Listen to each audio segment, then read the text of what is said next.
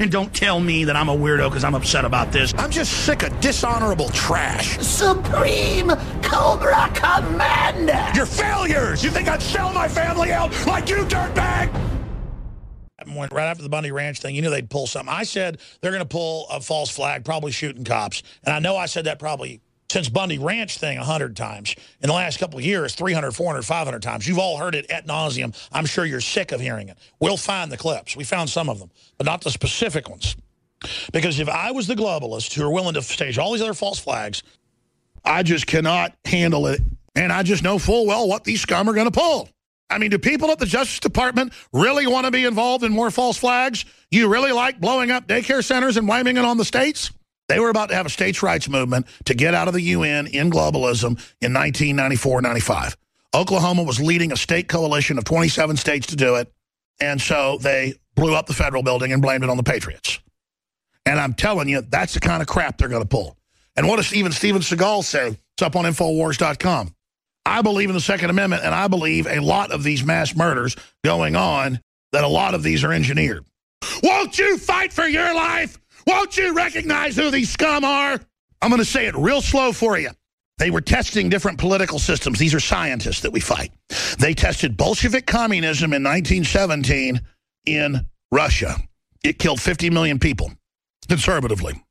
They put Mao in in 49. That's declassified. The CIA put Mao in that killed 84 million people. They then, as a counter to it, created Nazi fascism as a scientific test to see what that would do. Do you understand that the United States and England gave birth to communism and Nazism? So while you're talking about those as the old evils, those little dragons, look at Mama if you want to know what we're facing. Mama kills you in the water and the vaccines. Mama kills you with brainwashing. Mama kills you with liberalism. Mama kills you with lots of trendies wearing non-threatening clothing.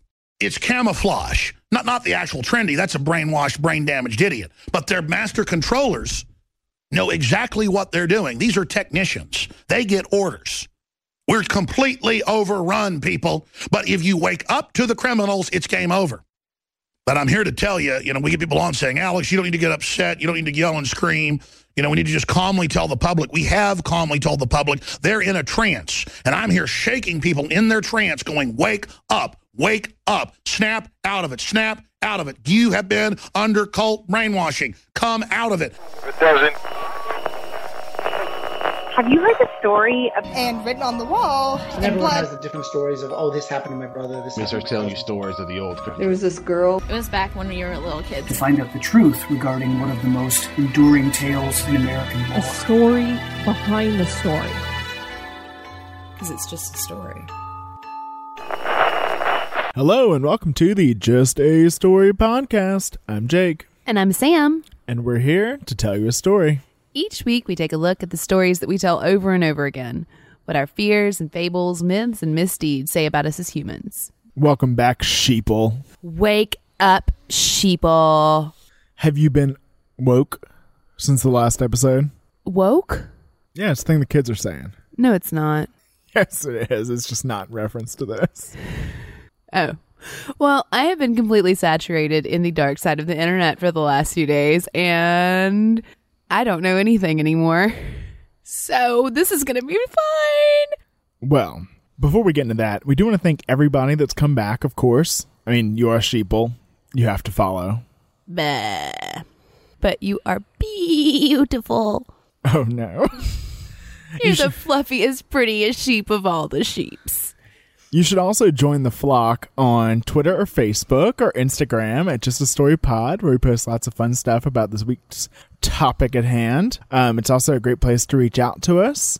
That's right. And if you want to go flock yourself even more, you can head on over to the Just a Story podcast website and find links to our Patreon, where you can become a sustaining sheeple and give money to your gracious overlords. Or you can go to the merch shop and proudly brand yourself as one of our mindless followers. Oh my God, my head is going to explode.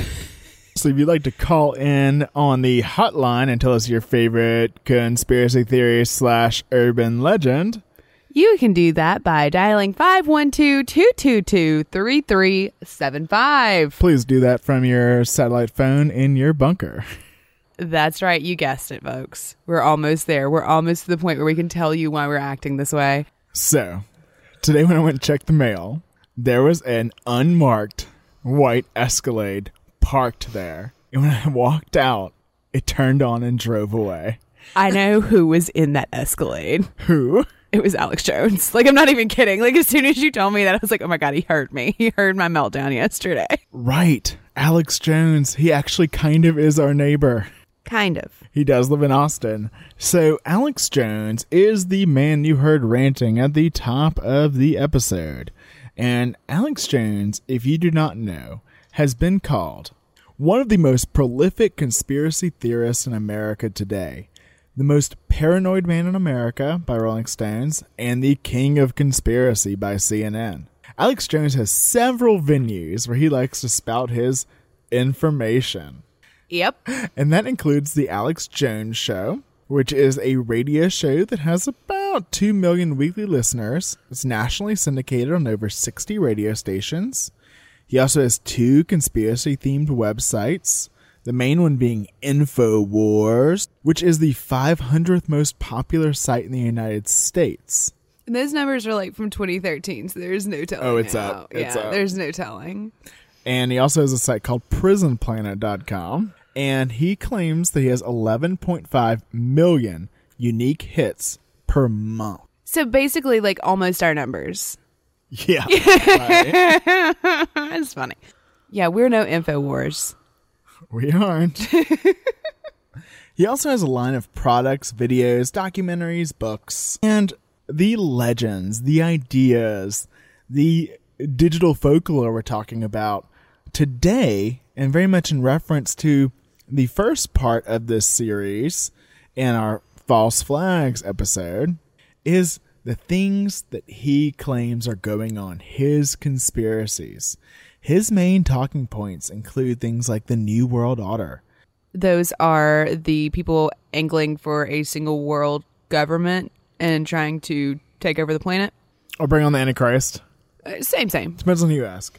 What day Um, you ask him, yeah. I think, actually. No, that's true. Enforce eugenics. That's terrifying. Oh, right, because um, Bill Gates is actually a eugenics master. Yes. Um, secret internment camps. Secret internment camps. Militarized police and behind the scene control by a global corporate cabal, including all these false flag operations that he so frequently cites. So Goldman Sachs is one of his like they are definitely part of the cabal I've seen. I don't know who is in the secret internment camps. Patriots. Real patriots. How did they get them? They all have guns and money. They took their guns away. Oh no, they didn't, liars. Did they have bare arms? They had bare arms.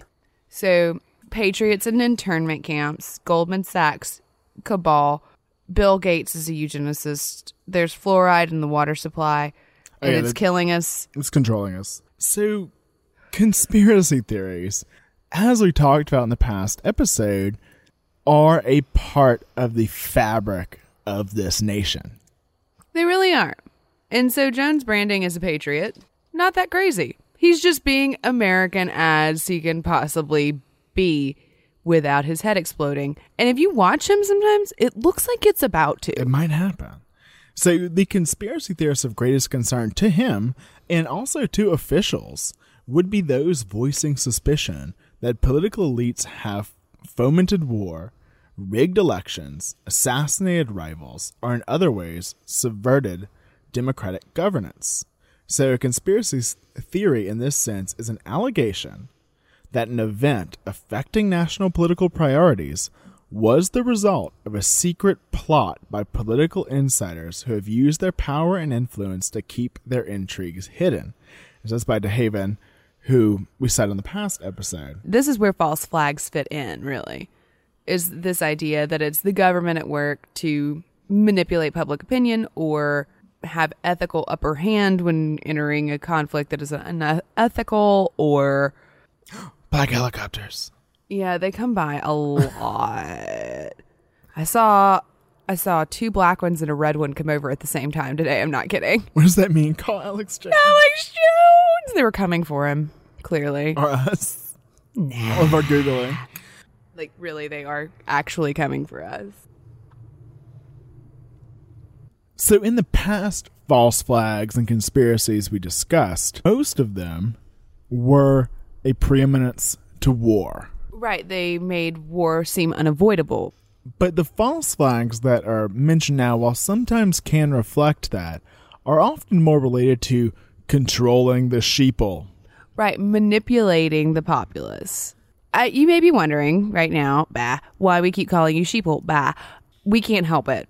We have had our Wake Up America blend coffee, which you can purchase in the InfoWars store, and we are I took my male vitality drops as well from the InfoWars store. and I have had my silver bullet colloidal silver cure all. So we are on our game, and now we know that most people in the world are compliant like sheep. So you put sheep and people together, and you get sheeple. It's clever. You get it? It's clever. So- it was coined in the 1940s. It's been around a while. But Alex Jones very much popularized the Yeah. idea. So, according to a poll a few years ago, so it might be more now, by public policy polling, 28% of Americans believe a secret power elite is conspiring to rule the world through a global authoritarian government. 50% of people believe the government adds mind control technology to televisions and broadcasts. they wanted to. See episode Kool Aid. So, a big tenet of conspiracy theories in general is that the U.S. government is orchestrating these events, these false flag like operations, to control the people. And this can include so many things. And I'm going to use some Alex Jones quotes to illustrate it, just because he is the king of conspiracy.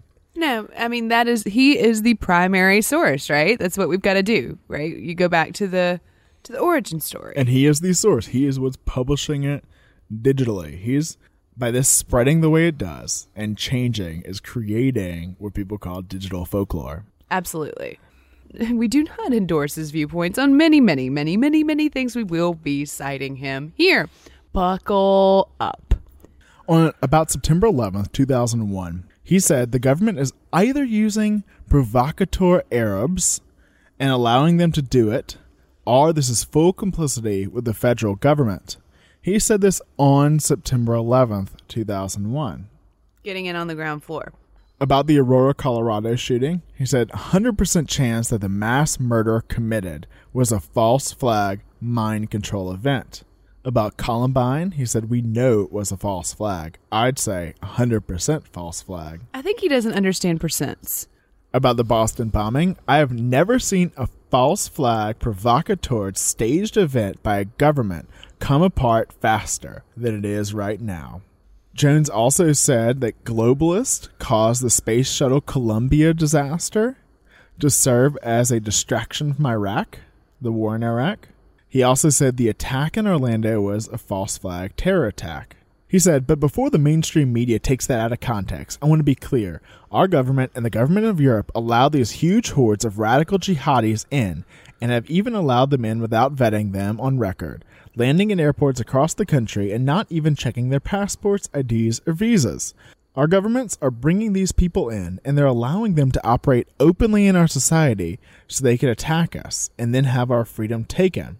Well, fun fact, not to debunk early, not to do that. I hate to Jump do in. that. I'm sorry, but uh the shooter, the Orlando shooter was was born in New York. Yeah, he was a U.S. citizen. Sorry. Almost. Real close. Sorry to ruin your conspiracy party. Um, about Sandy Hook. No.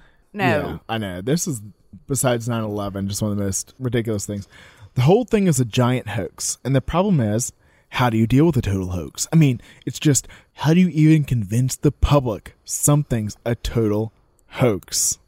You know, I've never really read anything or seen him say anything that I was like, man, I know what you're saying. But after spending a week in InfoWars land, I know exactly what he means, but from the other side because my my patience has been tested. Like it, Oh, but what tests my patience about this case is that he says, I don't know if kids really got killed. A quote. And he mocked grief over the Sandy Hook victims, complaining that they're just putting them in our faces. And he and many conspiracy theorists often cite false flag actors. And Sandy Hook is one of the biggest one that goes up there. They're saying they're all children actors, green screens, and they were doing photo shoots and etc. That's just I'm going to use it. I'm going to use that word I I don't use unless it's really really really well deserved. That's fucking tacky. It's horrible. So, discussing the shooting of Representative Gabby Gifford in January of 2011, he said, This whole thing stinks to high heaven. My gut tells me this was a staged mind control operation. The government employs geometric, psychological warfare experts that know exactly how to indirectly manipulate unstable people through the media. Oh, does he have the same geometric psychological tactics to manipulate unstable people through the media? Because I think maybe he does. No. No. He's a patriot. He's he's patriot. I had this question, so I looked it up. Okay. Like, why? Like you would think, like, oh, patriot, American, supports America. No, because the American flag is the people's flag, and he's standing for the real America. He says he's a paleo conservative, Oh, that's clever. right? He does know how to turn a phrase. God damn it! He says they want to get rid of God, not because they're atheists, but because they want the state to be God. Then they'll release the big one, and they'll kill probably half the population of the United States. Folks, I'm telling you right now, I'm sure of it. They're going to stage terror attacks. I'll when be- did he say that? I don't know. He says stuff like that all the time. He said that one before 9-11. he got one right. Yeah. Uh, well, no. If it's a big if here, hefty if. If you believe that the government staged it, he got it right. Oh, right. But an interesting thing about him is that he believes it. He's in on it. He really buys it. You know, he says, I have deep context for every claim I make. I know some people say I exaggerate, but I believe everything I say. It's just the denial is so strong, the apathy so deep, that people need something to shake them out of their morass. It's like one of those drawings with a hidden pattern. Once you stare long enough, it appears. Then you wonder, how did I ever not see it?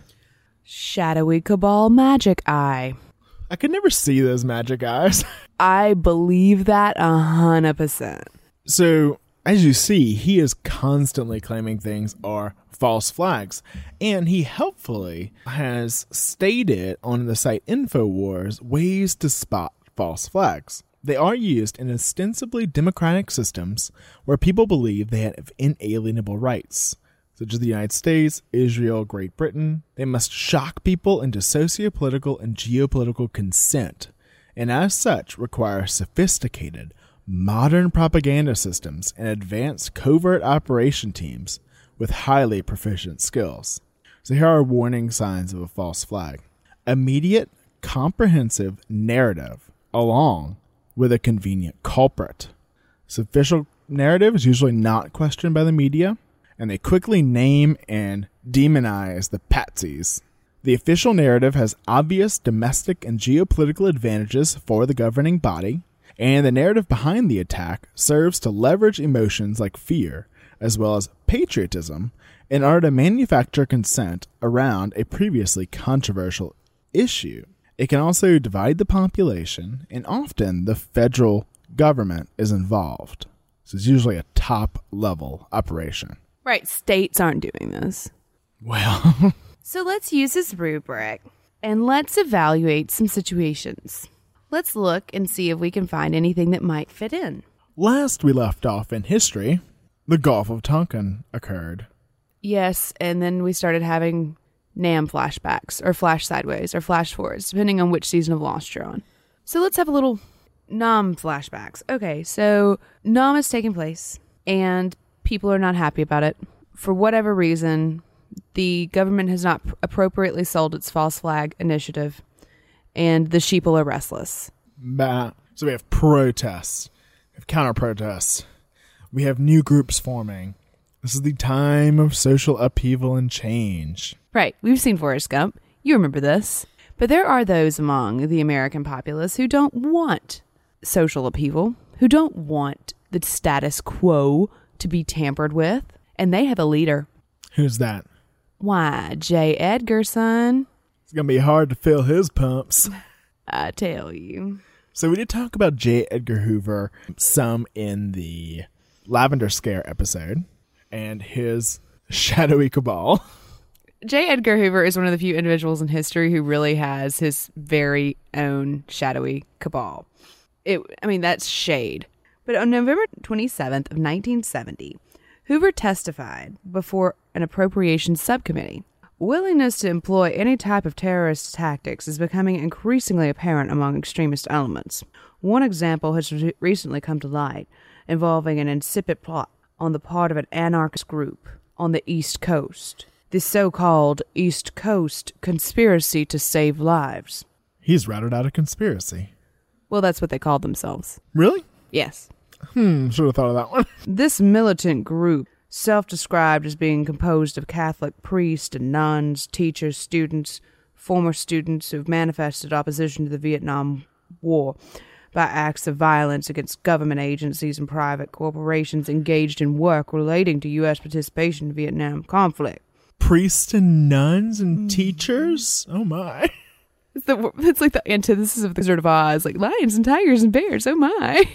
Principal leaders in this group are Philip and Daniel Berrigan, Catholic priests who are currently incarcerated in Federal Correctional Institute in Danbury, Connecticut, for their participation in the destruction of selective service records in Baltimore, Maryland in 1968. Wait, they were in prison? Yes, they had been caught in association with some break ins that were happening at military recruitment sites where draft cards were kept, and they would break in and Burn them. no, no, no, no, no. Actually, they had a better plan than that. They were very well organized. They would steal them and then they would mail them back to the man who would be registered on that card. And they would say, like, if you'd like to serve, you're welcome to do so. Please send it back. And if you don't, maybe we've given you a couple more months. So they were subversives.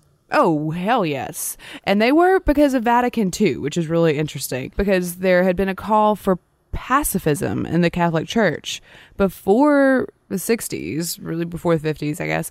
It was all about, you know, patriotism and it, you fight the war and you do what your country says. Um, but with Vatican II and a lot of the changes that were happening and the kind of liberalization of the Catholic Church, pacifism was rooted out of scripture and they were like, "Oh, look, that this is uh Jesus did a little civil disobedience himself, and he was like not about killing people and war and stuff. So maybe, maybe we don't do it." So they had some actual thinking behind this. Mm-hmm. Some Yeah. philosophical and theological ideas. Yes. So what did J. Edgar Hoover say they were planning to do? Well, they did plan. So he was right about that. They were very thorough.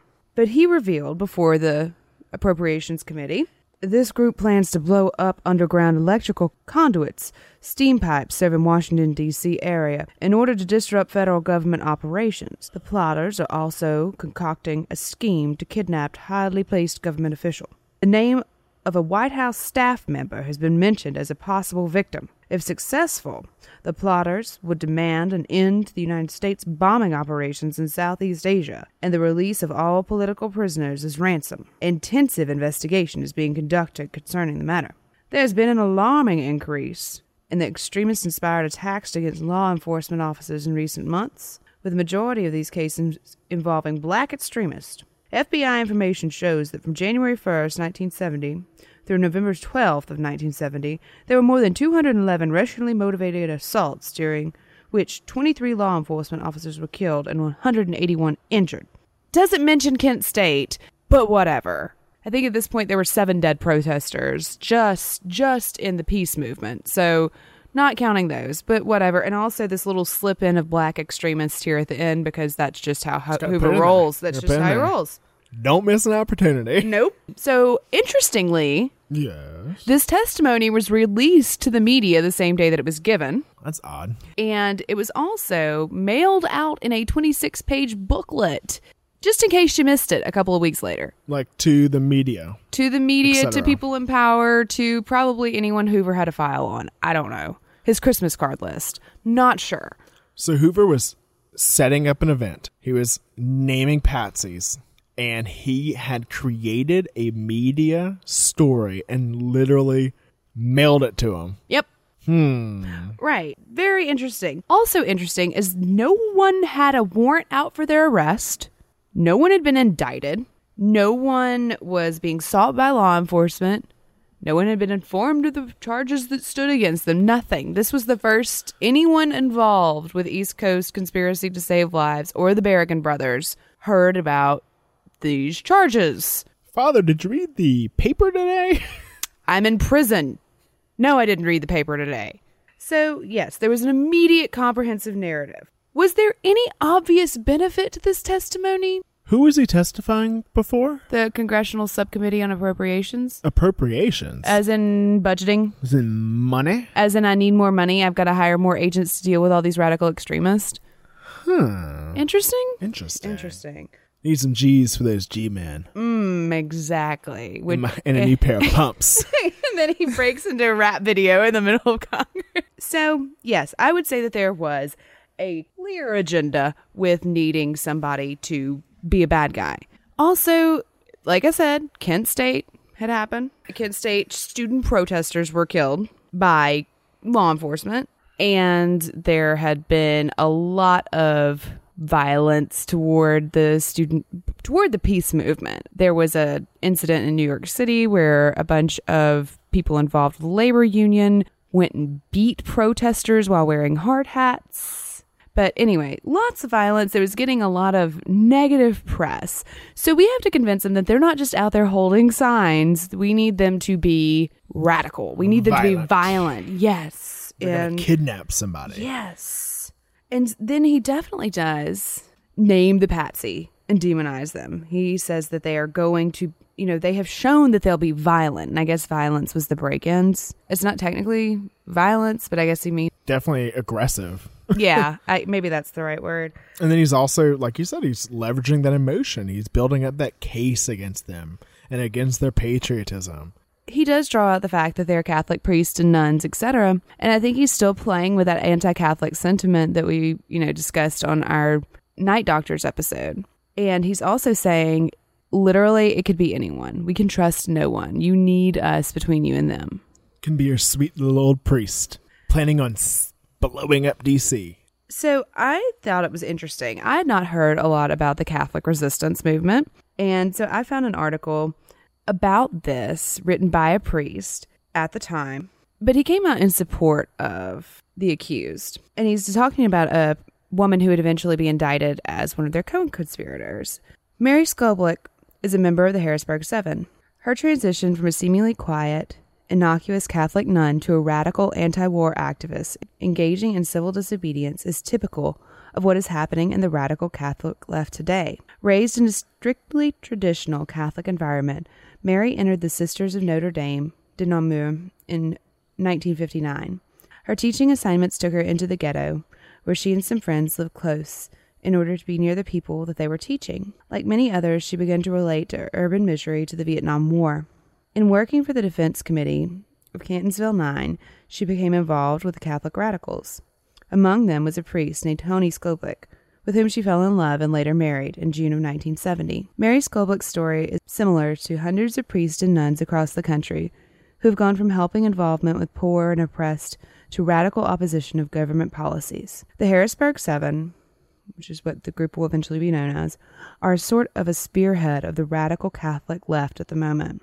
As a member of the radical Catholic left, therefore, I want to reflect on the record my feelings as I prepare to depart for Harrisburg. The transition has taken many agonizing years, but now I am convinced that we are surrounded by institutions that contradict the spirit of the gospel, institutions that hinder rather than promote human development and freedom. I feel a burden of guilt for not doing enough in the past. Many Catholics cannot understand how or why priests and nuns get involved in incidents of draft file burnings.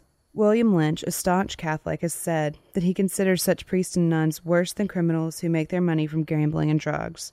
He's probably never had an opportunity to discuss seriously the social implications of Christianity with a radical priest or nun whom they knew and respected. Hence, he and other good Catholics do not understand. If this brings retaliation, then I must be happy when people abuse me and persecute me, or speak all kinds of calumny against me on Christ's account, because Jesus said, This is how they persecuted the prophets before you. Maybe Mary Scoblick is right. The amount of repression leveled against you is the measure of your effectiveness. And Hoover has leveled some charges against them. Oh, absolutely. I mean, this perfectly fits with our rubric that Alex Jones has set up in his InfoWars, and you can see it on many other conspiracy sites, of things to look for that say false flag. So, what happened in this case? Well, two lawyers representing the Berrigan brothers, William K. Kunstler and William C. Cunningham, immediately issued a statement, which read If Mr. Hoover had the evidence he claims to have, it would be his sworn duty to see the Berrigans and their alleged co conspirators prosecuted for serious crimes. They called Hoover's testimony a far fetched spy story to persuade the subcommittee to approve supplemental appropriation. Representative William R. Anderson, a Democrat from Tennessee, in a letter to Hoover dated November 30th, said that he had visited the Berrigan brothers three times at Danbury and that he was convinced they have always followed the course of total nonviolence toward their fellow human beings. Anderson wrote, if there's any substance to your allegations against the Berrigans, Mr. Hoover, I respectfully submit that it is your duty to arraign them before a federal grand jury and seek an indictment. If, on the other hand, there is no substance, or if your remarks were misconstrued, then certainly we would expect an explanation, if not an outright retraction.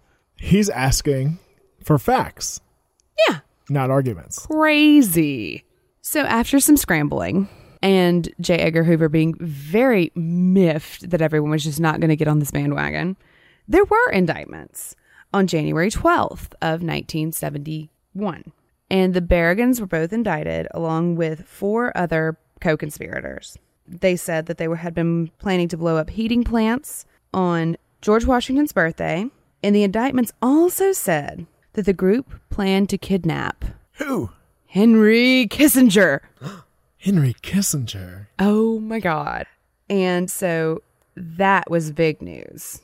Can you do a Henry Kissinger impersonation? He sounds like Marlon Brando on helium with an accent. Which accent? Pick one.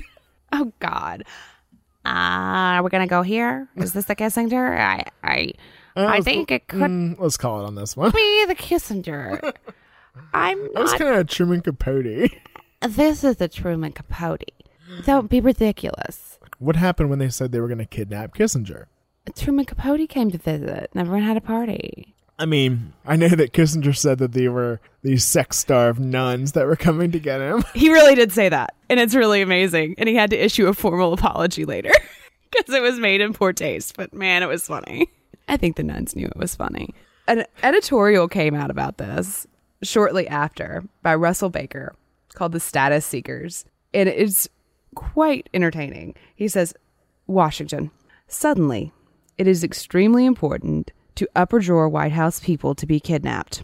This began when the FBI accused several nuns and priests of planning to kidnap Henry Kissinger of the White House staff. According to J. Edgar Hoover, the ecclesiastics intended to hold Kissinger until the United States agreed to end the Vietnam War. Whether or not the FBI story is accurate, it has given immense lift to Kissinger's prestige. The idea that he is so vital to the U.S. that the government would give up its favorite war to get him back in the White House. Or that he was so good looking. he wasn't. Google him. That makes Kissinger one considerable fellow. Naturally, all other upper drawer bureaucrats who have not been objects of kidnap plots, real or alleged, have been put in the shadow. Many are green with kidnap envy, and others are hounded by their wives to do something that will close the gap between them and Kissinger. Uh, And then he goes on to imply that he's been speaking with the President of the United States, and they discuss several ways that he can either get kidnapped, they're no takers, or make it seem that Kissinger arranged this whole thing himself. And he says, huh, I would never do that. I'd have to contradict J. Edgar Hoover, and that's the stupidest thing a politician can do. And of course, in hindsight, it's hilarious because it's Nixon, and he's saying that jokingly that Nixon should start these like whisper campaigns and conspiracies, and um, he kind of kind of did that. yeah, and uh, Kissinger had his entire White House staff pretty much bugged, and a couple of reporters too. And it's in hindsight, this is all real funny. J. Edgar Hoover did have shit on both of them, and when he thought he was going to have to turn over his files in a case, he called Nixon and said, "If I am indicted, I will have to tell all that I know, all that I know," and like hung up. Even that you haven't returned my dress from last fall. Ah, damn J. Edgar's on the phone again. So, kidnapping Kissinger was big fun. He is actually quite funny about it. He said that sex starved nuns were going to take him. But the more fun fact is that several anti war or peace activists were given a meeting with Kissinger. And as they're going through being screened by the Secret Service, one of them sets metal detector off and they pat him down and they find this little bag and they open it and it's full of little lapel buttons. And they say, kidnap Kissinger? Question mark.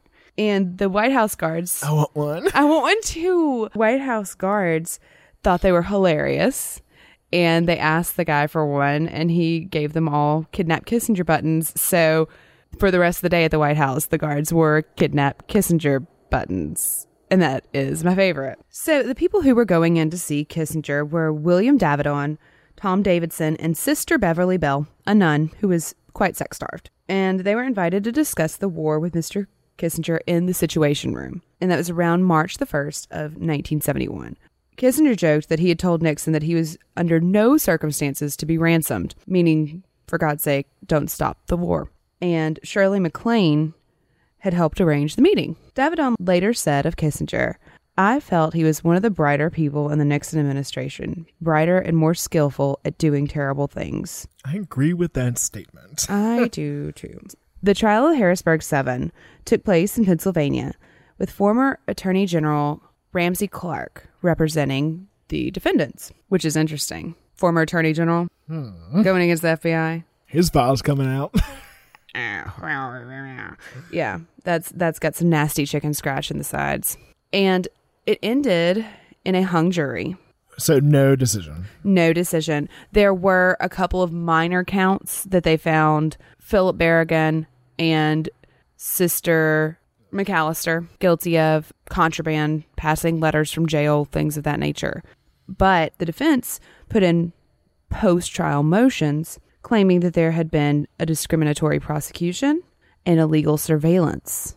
And the FBI did not care for this. I can't imagine. Do you know what happened in 1972 as all this is finishing up? Guess what's the worst thing that could happen? The illustrious J. Edgar Hoover dies. He does. And everyone is left trying to put together all the cryptic half pieces of information that they have regarding the way that the FBI works and what they've done.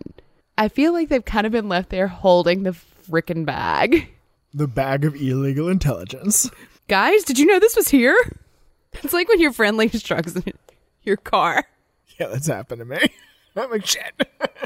I swear to God, I didn't know this was here. So, some of my favorite excerpts from the EastCon file, which is what they began calling the East Coast Conspiracy to Save Lives, are these really interesting highlights of spin or just different perspectives. Like, really getting to see this from two sides was interesting. I think some of it is perspective. I really, I do too. Because these are s- secret files, right? Yes. So, I mean, they didn't have to spin it. This Right. is for like them. Like, this is for like Bob and J. Edgar Hoover, and that's it. Right. These are inner office kind of like memos, briefings, reports, things of that nature. And this one came out when they leveled the discriminatory prosecution motion. They're suspicious that Mr. Clark has done this because of his well known personal feelings against Mr. Hoover. And then they go on to discuss whether or not the charges are valid. And he says, Inasmuch as Clark and his fellow counsel chose to offer no defense, it would appear that they forfeited their right to pursue the issue any further. But true to their disdain for established procedures and ethics, they continue to offer baseless or erroneous statements as fact in support of their claim. The basic issue here is alleged pressure on the department by Mr. Hoover to force prosecution. The facts are that Mr. Hoover did not force the department into prosecution. And then there's a little box drawn around that part with a big line that comes down, and in handwriting it says, "This is a conclusion. What are the facts?" Question mark. Initials. This is like the internal FBI writing. Yes. And then he has another note. Let's start to put together draft paper now. And then there's another note. We have started on this. Yeah, and all these documents, and there are a lot, are on the FBI website. This one I found on a college's website. Though this is not on FBI, or haven't found it through So the it FBI. probably is on there. It's not an easy search. I'm not sure how it's filed. We are placed in a position of having to take no action against Clark's unfounded, unfair statements, inasmuch as Eastcon case is still in litigation, and any such action on our part would no doubt be used by the defense. Interesting. As basis for motions for acquittal or directed verdict. When this matter has been completely resolved in the courts and is no longer an issue, a documented paper should be prepared and consideration given to releasing it to the press in order to set the record straight and point out the inadequacies of Clark's statements. And this is interesting to me because they're like, we should totally write this up and document it, and then we should maybe think about giving it to the press. I mean, I'm not saying we have to give it to the press because we don't release things. No, but I think they're also saying, like, let's write a spin article and give it to the press. I don't think that this whoever is writing this memo knows. More of the petting of J. Edgar Hoover is going on here. This is another excerpt I love. This is about one of the women who've been indicted, one of the nuns that have been indicted in this plot to kidnap Henry Kissinger, and they've been observing her. They've been following her around during the time before she was officially arrested, going to every speech she gave, every meeting she went to, sitting outside her home, surveilling her from her friend's home. I mean, this is a 500 page file. But my favorite quote about her is she spoke of the war in Vietnam and alleged United States crimes there. The subject denied involvement in any conspiracy and accused FBI Director J. Edgar Hoover of making accusations and then tried to find evidence to back up those accusations. No. Talk about self fulfilling prophecy. I know. So I think that this case is really one of the first chinks in the FBI's armor. And all of this strikes me as really interesting because, like, they were subpoenaed for evidence and we're like, no, We don't have any. no, no, we're not gonna. We can't give you the evidence because the case is in litigation. What? That's actually in an office memo, and I love it. the judge was like, what? No, that's not how it works. And this is because J. Edgar Hoover sat on his files like a freaking hen with a nest. Like he was not letting that shit get out. He did all of this counterintelligence, all of this domestic espionage, everything he did, trying to keep communism out of America for a long time. And then there was proof that there was a woman who was trying to smuggle FBI files to a Russian diplomat. What? Oh yeah, she was going to do it. And so when she was indicted, they're like, "All right, so uh, give us the files she stole. We're going to look them over, and we will decide her sentence based on the severity and the nature of the the document she's stolen." Hoover's like, "Nope." And like, beg pardon. He's like, mm "Mm." They're like, "Just give us the files." He's, "No, I'm not gonna." And so the woman, she was charged. Charges were overturned because there was not evidence, etc. And but he would not allow the charges against her to be dropped. Like she couldn't leave New York. She was not allowed to go to New Jersey to see her father's tombstone unveiled because she had pending charges against her. She could have been reindicted. Shouldn't have been a Russian spy. Right. That's going to be our angle here. right. That's the that's the evil we're trying to point out. So, we know that this information did get out because we wouldn't be talking about it right now. Well, it did. And the way it did is a really good story. So, William Davidon, you remember that name? Maybe? He was in the Kissinger meeting Yes. on March 1st. He had a pen. He needs to mail me one. He didn't, another dude did. I bet he had one. I bet he had at least one. Okay, so he was really bothered by this case with Berrigans. He'd begun working with them, and he'd done a few of the draft office break ins. And he was beginning to see it as a really effective means of civil disobedience and nonviolent protest. And so when they were alleging this really outlandish, like spy movie plot, he was like, this is silly. The government was like, by the way, we're going to invade Cambodia. And he was like, oh, no, hell no. he suspected that the FBI was doing some shady business because they because of the way they were treating the Berrigans, because of the amount of times that he would see them lurking outside of his home. And he was actually an unindicted co conspirator in the Harrisburg case, in the plot to kidnap Kissinger.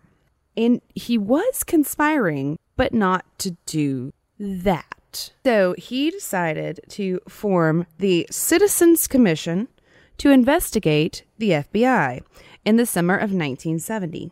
He was turning it on its head. He's like, we're going to investigate you. This is meta.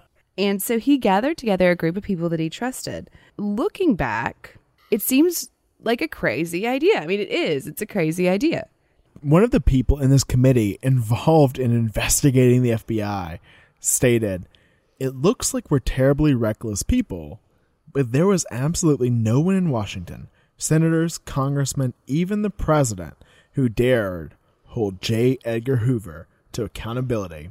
It became pretty obvious to us that if we didn't do it, nobody will. And what he's referring to is the massive amounts of blackmail that would go on behind the scenes. And they had seen this firsthand. Because if you remember our friend Anderson, who came to the defense of the Berrigan brothers. Well, Hoover launched a private little investigation into him and talked to enough madams that one of them kind of was like, Yeah, I think I've seen him before. And he went back to the the file he kept on Anderson in his desk, pulled it out, and in the margins of the page wrote whoremonger. The rumor was spread. He lost his next reelection after being one of the longest serving representatives. I mean, and then of course the Harrisburg 7 trial. Right. So they're like, it's not looking good. We're going to have to do something drastic. And then they do it. They break into the FBI and steal files. They break into the FBI. Yep.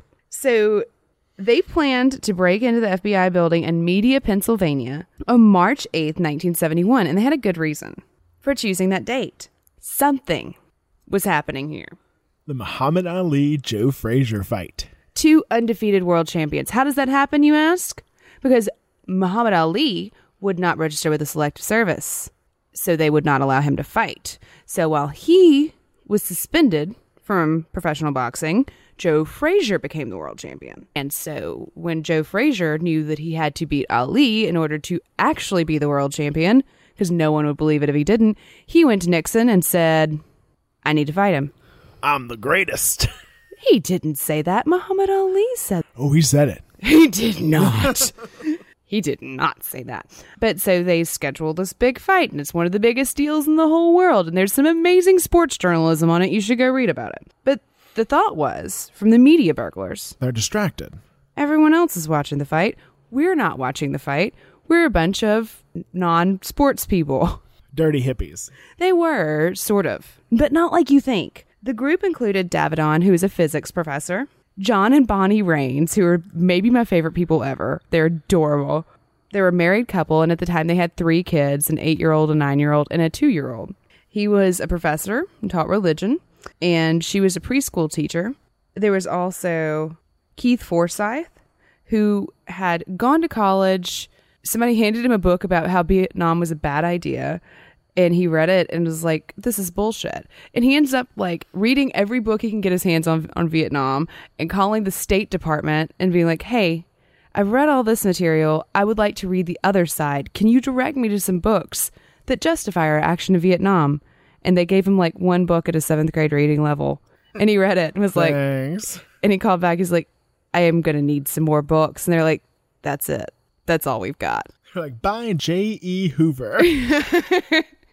Who is Jessica Hoover?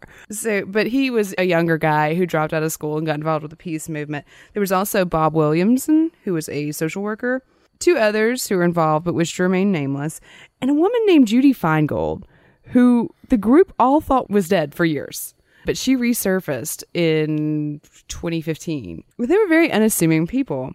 At the beginning, they were eight, but the week before the burglary, somebody who'd been there with them the entire time they were planning and plotting this one of them just just like i'm dropping out so that's good for security hoover would kill him Well, I was going to say they had to wonder if he was a, a plant.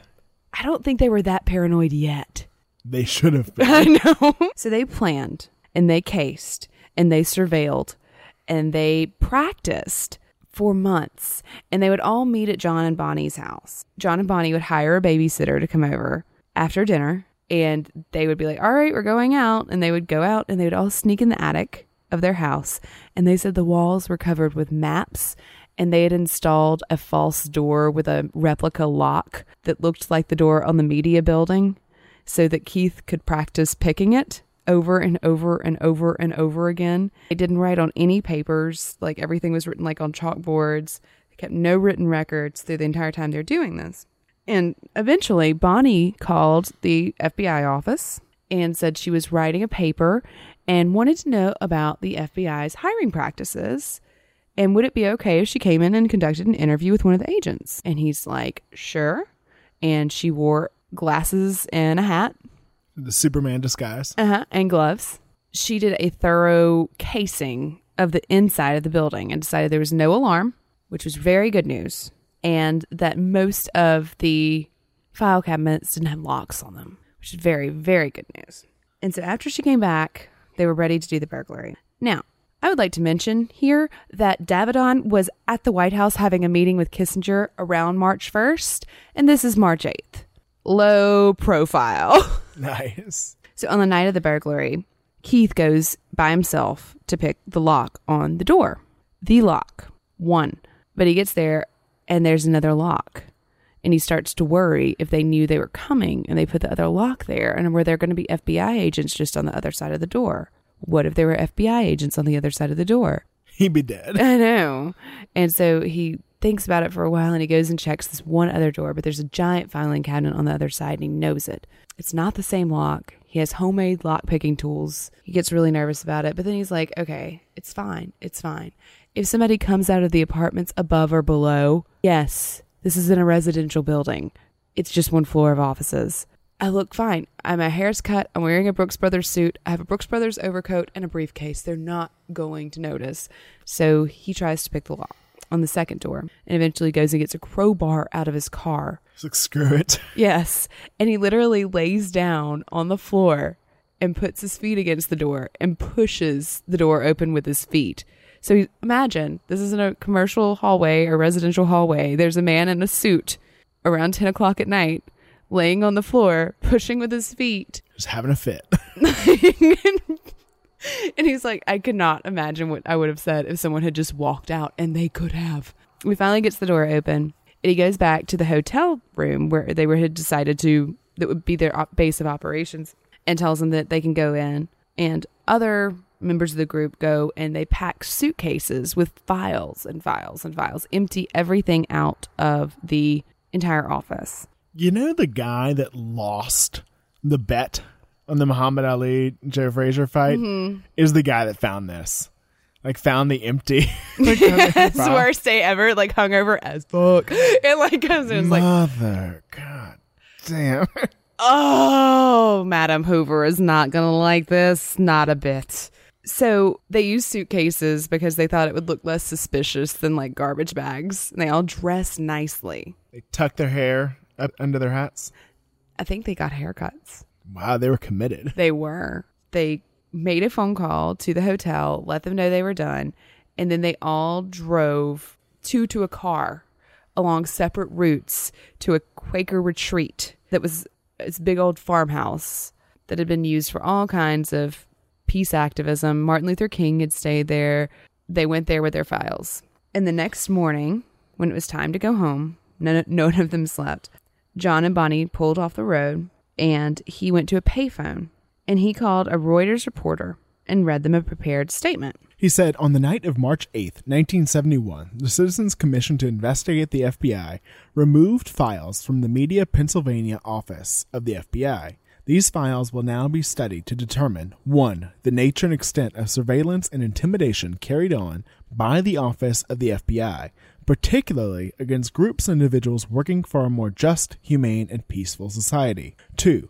To determine how much of the FBI's efforts are spent on relatively minor crimes by the poor and the powerless, against whom they can get a more glamorous conviction rate, instead of investigating truly serious crimes by those with money and influence, which cause great damage to the lives of many people. Crimes such as war profiteering, monopolistic practices, institutional racism, organized crime, and the mass distribution of lethal drugs. Finally, three, the extent of illegal practices by the FBI, such as eavesdropping, entrapment, and the use of provocateurs and informers. Man, that sounds like some conspiracy theory craziness. Okay, get your tinfoil hat out. nice. Yes, it's- yeah, hmm. I'm sure you did. Okay. This is all that comes out for two weeks, and the reporter is like, "Yeah, I'm not running that story. Whatever." He calls media, finds out there's been a break-in, says some people broke in, took some files, whatever. Just kind of. He works for Reuters. Reuters doesn't do America stuff just yet. Not the way they will. You think they were hoping like to get out of America, like to get a you know someone that may not be under the influence of the FBI? I, I think that's a possibility, especially when you look at the next phase. So, for two weeks, or I think about 10 days, they spent time going through the files. They removed anything that mentioned like organized crime or homicide investigation. You know, things the FBI should be investigating. And then they chose journalists and public officials and mailed, copied, and collated bunches of files and sent them anonymously in three separate waves. And there was a similar statement to the one that was made over the phone enclosed with each of the packets in order to link the trail. You have someone calling the day after the burglary. It's a way of kind of uh, back authenticating what you have. Right. They're very smart. They really are. But then most people were like, um, okay, and just sent it to the FBI. No, most people were scared as shit. They sent it to people in the Senate. Well, you don't cross Hoover. There was one senator who was like, "Oh, I've accidentally sent you the file that I copied. I'll send you the original copy that was mailed to me."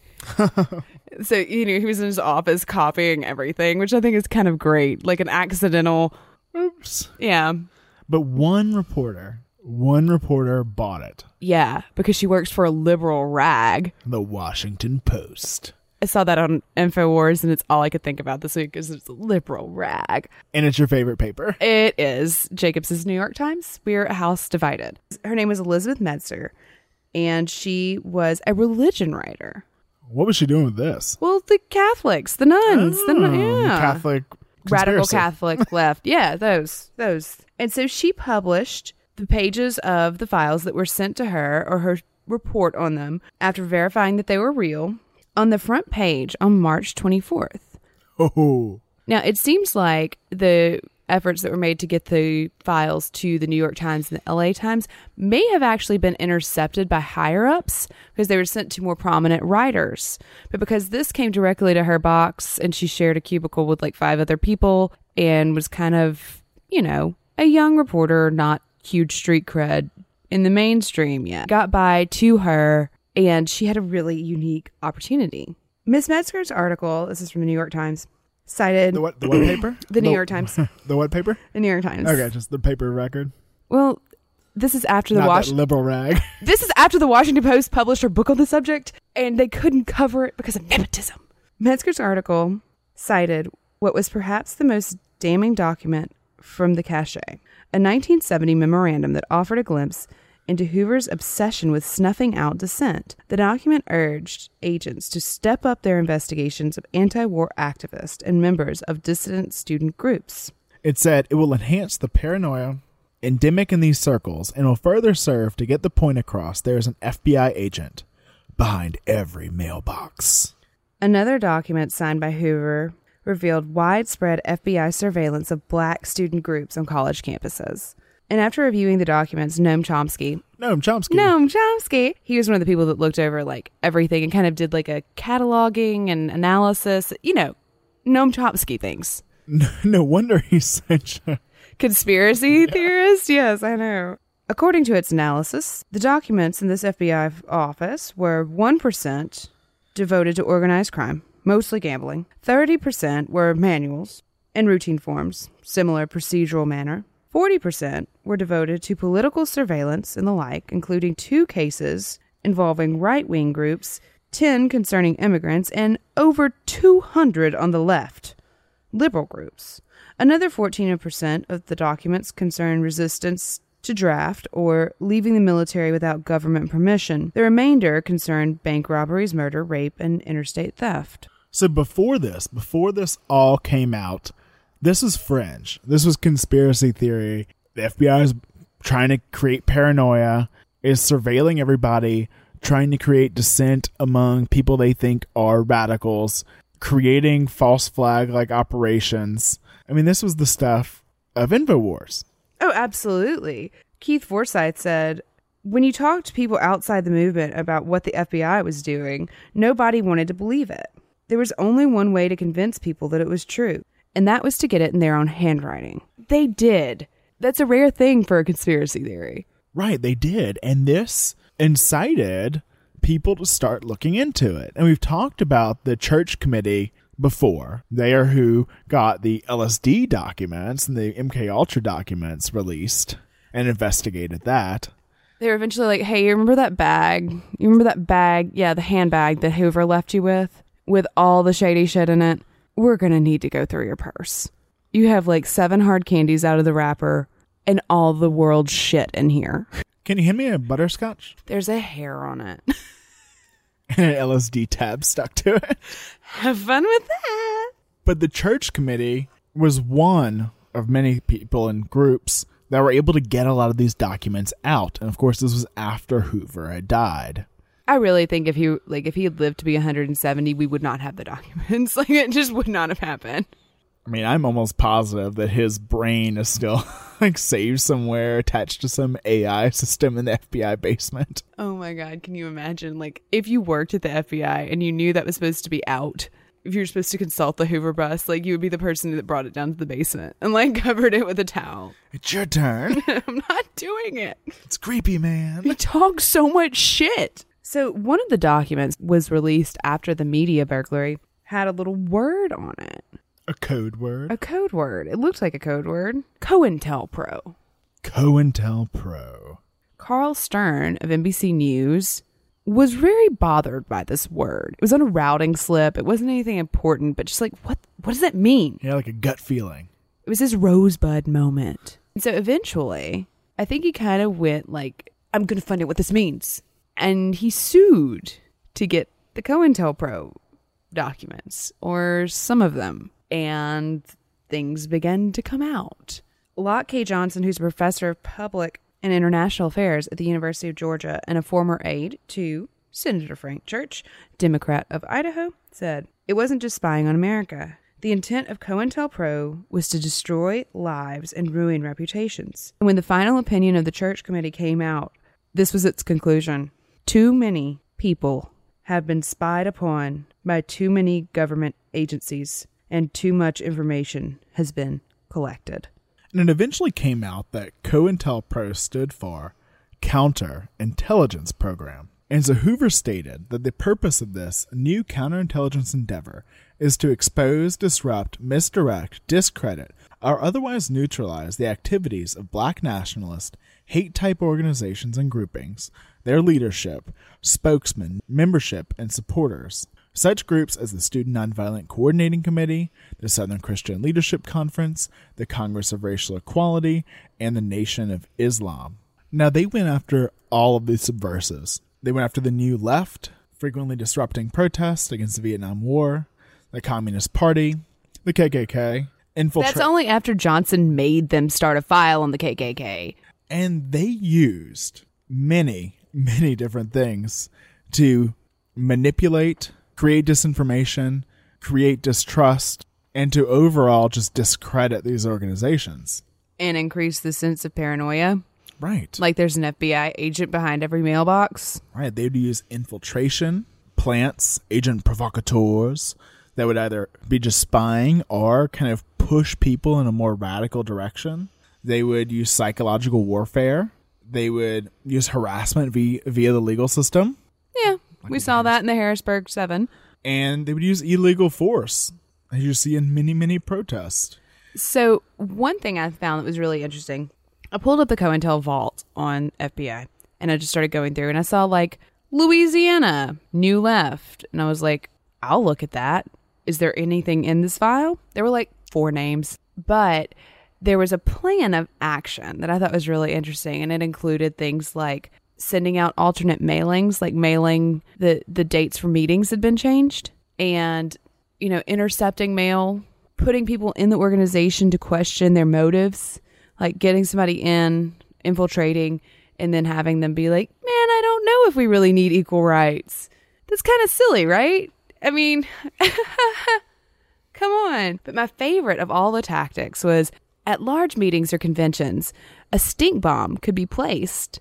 A stink bomb? A stink bomb could be placed in the heating or cooling system. And eventually, there was a meeting in Detroit, and I have read so much that I cannot remember the name of the group, but they were going to send a tanker truck full of, quote, pig mess, more powerful than skunks. Nice. It was found out and stopped by the FBI. It was after Hoover died, or I think the stink bomb would have arrived. But stink bombs, this just tells you these are children. These are children playing. Oh, they would do so many just insane things and the plans they would come up with. But they would, I mean, they'd plant news stories, mm-hmm. like we talked about. Like mail out. By the way, here's the official narrative. Uh, if you could just not be revisionist about this. One of the big programs they had that came about among the urban unrest of July and August of 1967 is the COINTELPRO Black Nationalist Hate Groups plan. And so a March 1968 memo stated the program's goal was to, quote, prevent the coalition of militant black nationalist groups, prevent the rise of a messiah who could unify the militant black nationalist movement, to pinpoint potential troublemakers and neutralize them before they exercise the potential for violence, to prevent militant black nationalist groups and leaders from gaining respectability by discrediting them to both the responsible community and to liberals who have vestiges of sympathy, read white people, and to prevent the long range growth of militant black organizations, especially among the youth. And so they would do so many things.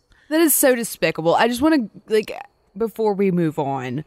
Oh, we're not moving on. We've got more. Okay. So one thing they did that was just to show just the insidiousness and also just the the links they would go is that they created you know all these false pamphlets and false news stories and they would create these false things that were supposedly from Martin Luther King's group or from the Nation of Islam or from the Black Panthers.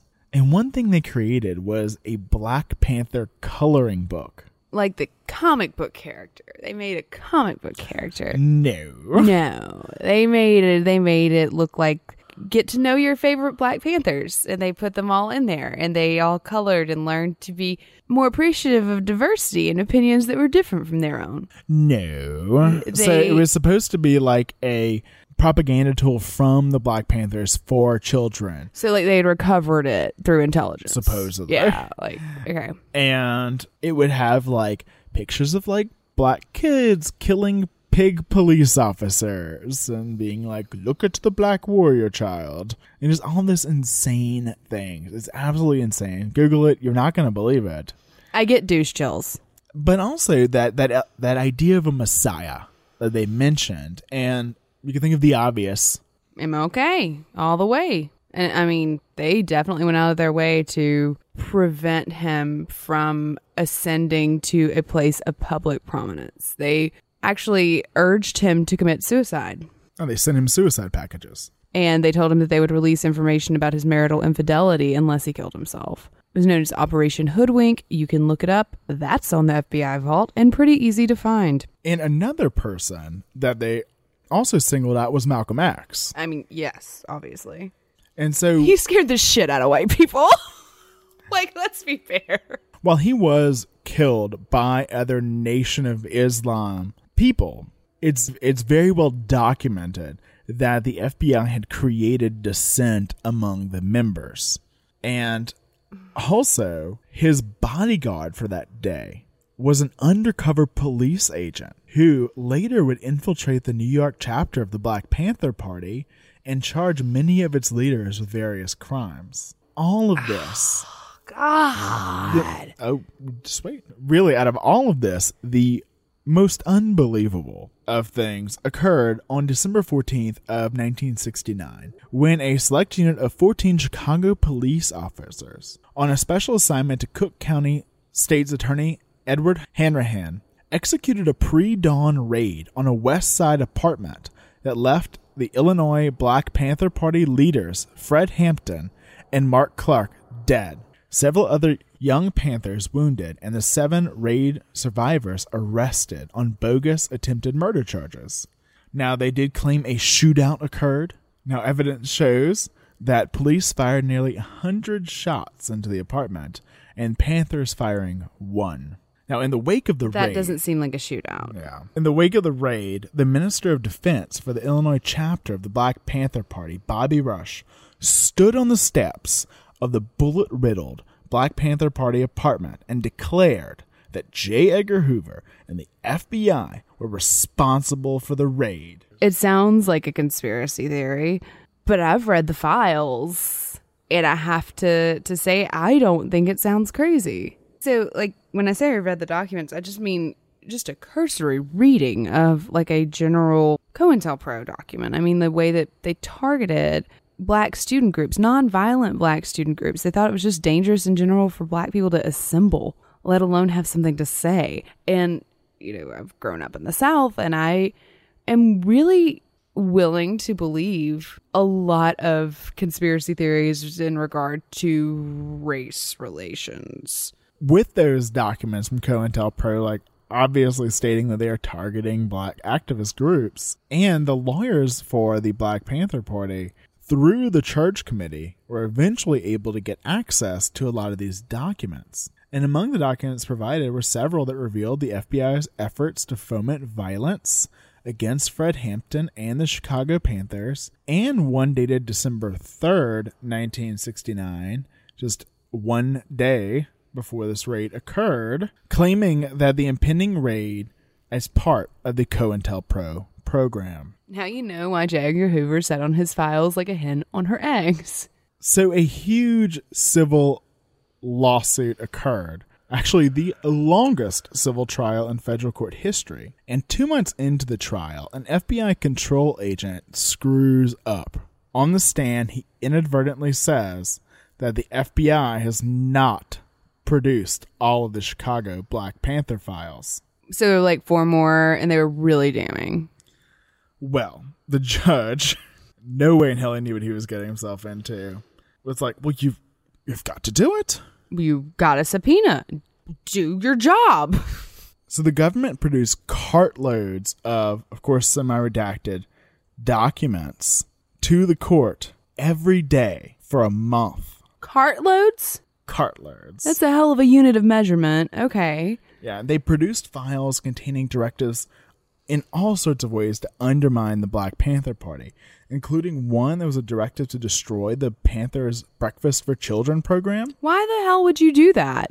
And- like they gave out breakfast to children. That's what it was. It wasn't a euphemism. No, no, there it was one of their. They had a lot, A lot of humanitarian effort. I know, but like I'm just making sure before I question. Like it, they were giving breakfast to children, and the FBI is like these shenanigans need to stop. Oh right, an FBI agent was like, "Are you sure you want to do this?" Someone questioned the Hoove. Oh, and then Hoover says, You state that the Bureau under the CIP should not attack programs of community interest such as the Black Panther Party's Breakfast for Children. You state that this is because many prominent humanitarians, both white and black, are interested in the program, as well as churches which are actively supporting it. You have obviously missed the point Mincing gate. they had directives to disrupt the distribution of the Black Panther Party newspaper.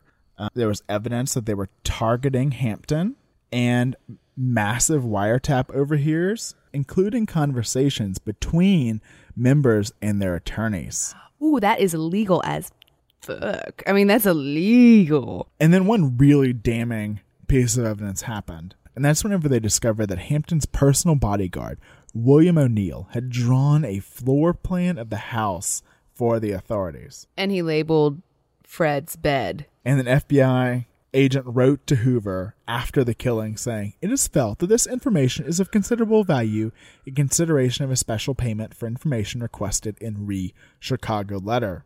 He was paid $300. Which is like $7 million today. No, it's not. I know, I'm joking. But in 1982, the city of Chicago paid the families of the survivors $1.85 million. They deserved it. They deserve more than that. They deserve memorials and plaques and everything else. It's insane. And on April 23rd, 1976, the Church Committee released its final staff report on the FBI and CIA's rampant domestic illegalities, which included a chapter entitled The FBI's Covert Action Plan to Destroy the Black Panther Party. Just that's accurate. And it concluded by highlighting the Hampton raid as a COINTELPRO operation.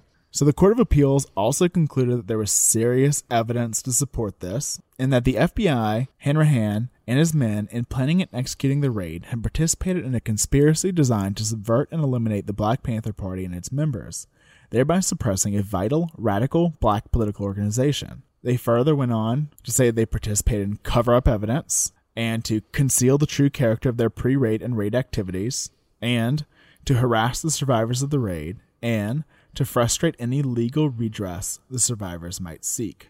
I don't think that this is taught. Oh no, not the details especially.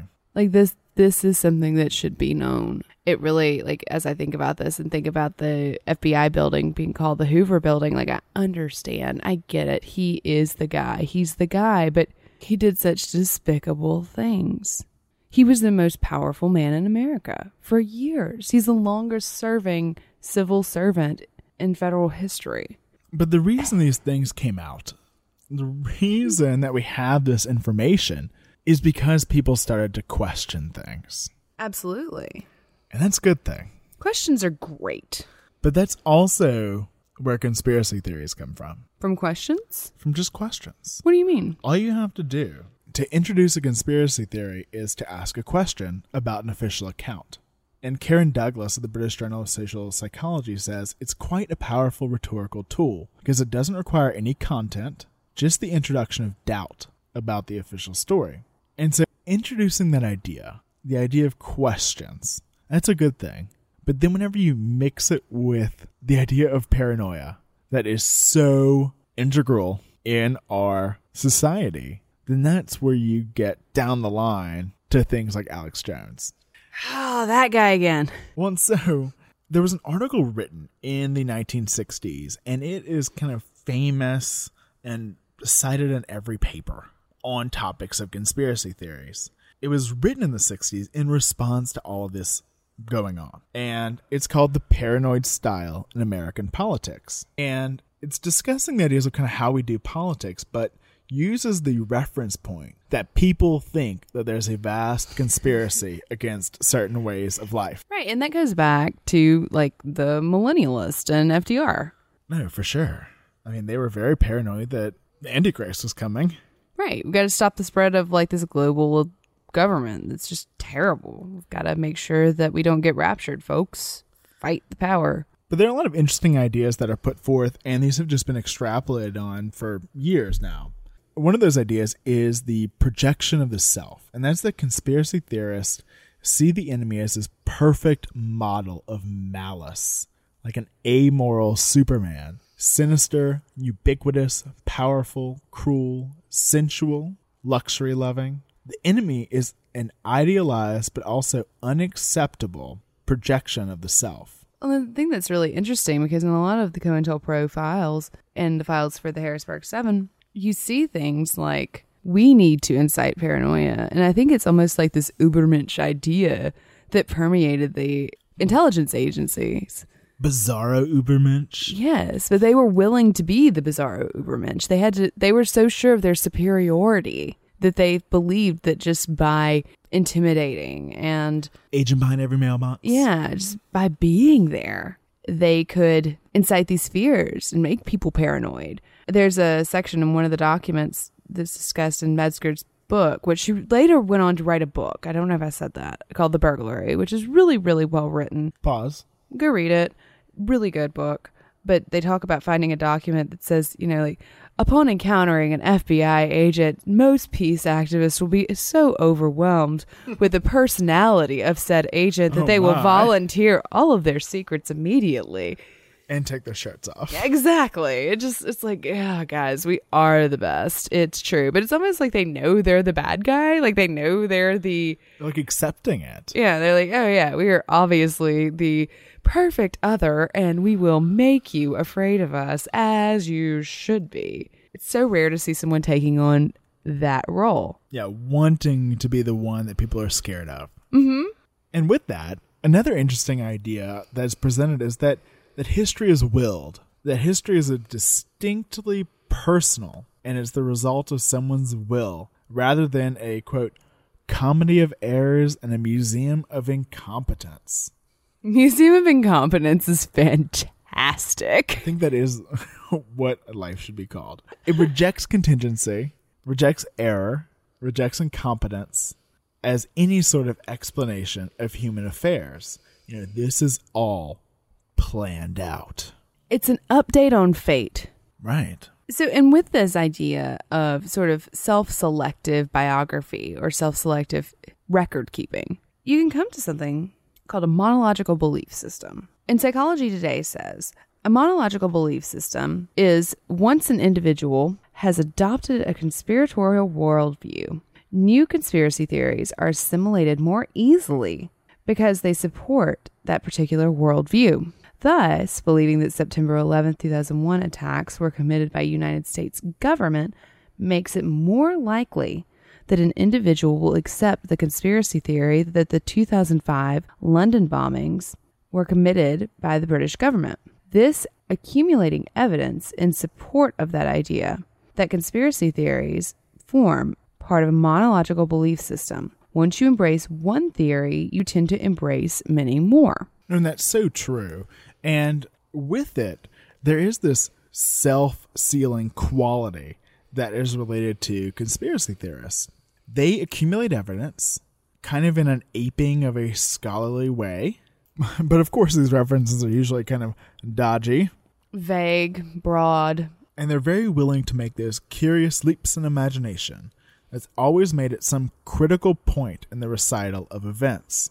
But this evidence is mounted not to start a conversation, but as a defensive act against the outside world, to use it to protect themselves from refutation of a theory one has developed from conviction about how the world works instead of an objective study of it. And this also applies with the, the social bubble we kind of always talk about. The echo chamber. Yeah, you live in your own little social bubble. My bubble this week has been has been burst and pigmessed upon. I have been in another world.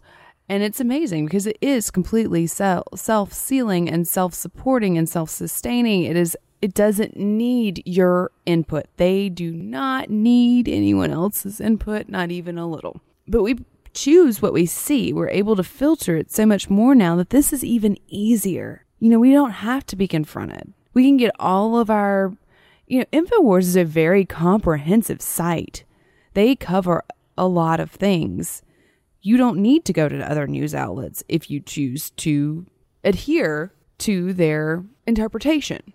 And one interesting thing that is cited in every study about this, and I want to make sure we make the point, is that there's not one particular thing that makes you prone to be a conspiracy theorist. No. Well, there's one thing. If you believe one. If you believe one, you'll probably believe another one. That's it. Sex doesn't matter. Is that a conspiracy theory? yeah. Race, ideology, political affiliation. No, it doesn't matter how you think of yourself or how you identify. These theories permeate every in end and midpoint along the spectrum of every facet of identity.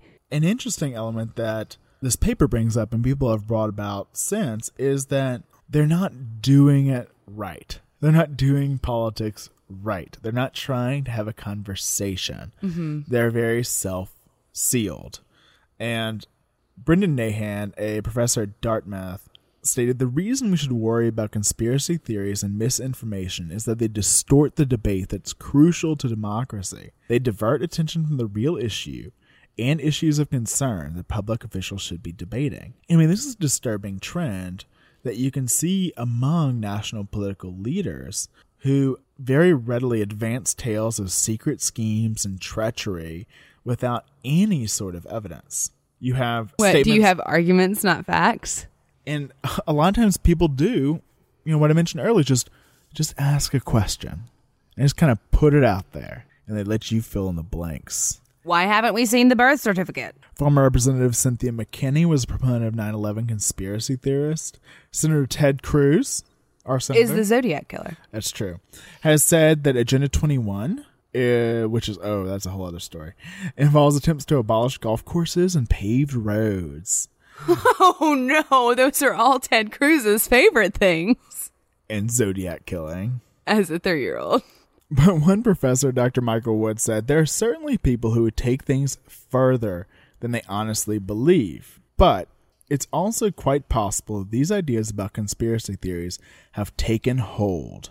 It would be strange if politicians or people, or newscasters, or anyone like that, that anybody could be immune to this. And so this brings us back to a person that's definitely not immune to this. No, I think he's a carrier. I think that's a technical term for what he is. is Mr. Alex Jones. Alex Jones is a Texan, descendant of two lines of Texas frontiermen. But in the context of the show, I had to read this quote from an article about him. He describes a childhood that will disappoint those searching for the Freudian roots of his crusade. Oh, give me, give me a minute. I'll make some up. It's a conspiracy. But I mean, he, had a, he had a normal childhood, normal guy, read books, played football, had friends, smoked pot. Although he eventually stopped smoking pot because he said, quote, it made me paranoid. Oh my god, can you imagine? Can you imagine what that was like for his friends? Poor, poor friends of Alex Jones. But it's interesting because I think I really do think he's an intelligent guy. No, I do too. I, I I actually do. That's why I find it so infuriating. And like he started reading at a like very early age, you know, things like Decline and Fall of the Roman Empire, Rise and Fall of the Third Reich. He said, I started understanding that governments have been staging terror and dealing drugs throughout history. The whole program was there. But his most enduring influence is his 1971 bestseller that he found on his father's bookshelf called None Dare Call It Conspiracy, authored by Gary Allen, a spokesman for the John Birch Society, which is a whole other episode. Yep. And this book provided his cornerstone for his New World Order conspiracies. So glad that exists. So when his worldview was permanently altered, I think could be pretty easily tracked back to an event that happened about 100 miles from Austin. The federal siege of the Branch Davidian cultist compound in Waco, Texas, that ended, let's say badly, ended quite badly. This literally is another episode. This is probably something I want to do a big investigative piece on because it's so interesting. The events in Waco had a galvanizing effect on Jones. Dropping out of Austin Community College, he began hosting a viewer call in show on Austin's public access television. I accidentally turned to that the other day. How was it? Don't do it. okay. was he on? oh no, you know where he's on. Everywhere else. but he kind of perfected his uh his his red face style on Austin public access. I think it's nicely called bombastic. Oh, is it? Sure. I call it red face. Well, you said his head was about to explode. It's Yeah, bombastic. It feels Fits right. It feels right. There was some shady shit in Waco, to be fair. Oh yes, another episode. But more evidence came so soon after Waco. The tyrannical takeover was upon us. He was sure of it because of the Oklahoma City bombing, which is something we just don't talk about ever. You really don't. You never hear about it. No, it was so dwarfed by everything that followed. But Timothy McVeigh was the bomber in this incident. And in April of 1995, he attacked and blew up the buildings, killing 168 people. Did the lizard people tell him to do that? Yeah, they did. No, he was actually, I've seen it written several places that he was inspired to commit this act in retribution for what happened in Waco. It's all connected. It is all connected. See, if you stare at it long enough, How did I not see this? faces come out of the rain. When you're strange, People are mm-hmm. strange. you're gonna sing now. Sure. But Jones just really did not buy this. This good old boy, Timothy McVeigh, fellow patriot, he could not believe that he was responsible for this. He had some cognitive dissonance. An Esquire interviewed Jones in 2013, and he claimed that he had interviewed people who said they'd seen Timothy McVeigh planting explosives with a military escort and cops who mysteriously died after telling him the government did it, just like the Reichstag. And there was a bombing drill that morning. There are lots of exclamation points in there. Yes. The bombing drill is key. Jones cites this as a very big component of how the government covers things up. September 11th, Boston Marathon. I don't know about other stuff, but I'm pretty sure it all is connected because I've yes, I've bought in. Mm, come back. I'm back. Mm-mm. No, Okay. ma'am. Ah, that white van outside the house was sending some radio signals into your brain. He knows if he could get me on his water. side, I would be so good at spin. So, in 1996, Jones had a radio talk show in Austin called The Final Edition, and it lasted until 1999 when, according to the Austin Chronicle, Which we read. he was fired because his views made it difficult to attract sponsors, despite high ratings and winning the Chronicle's Best Austin Talk Radio Host. Reader poll the same person voted 7,000 Ah, times. Conspiracy. It's conspiracy. I knew it. Uh, He was planning all of this. Come back, then- come oh, back. No, no, no, no. So after this, he said, screw it. He went independent. He started InfoWars from his house, did I can't imagine starting a radio show from my house. Crazy. It'd be so weird. created a syndicated radio show. It grew to over 100 stations. He was massively popular. But then, in 2001, he started talking about the 9 11 conspiracies. And this was just too controversial and divisive. And he lost a significant amount of his affiliates. They went, dude, dude, too soon. It was the official ruling.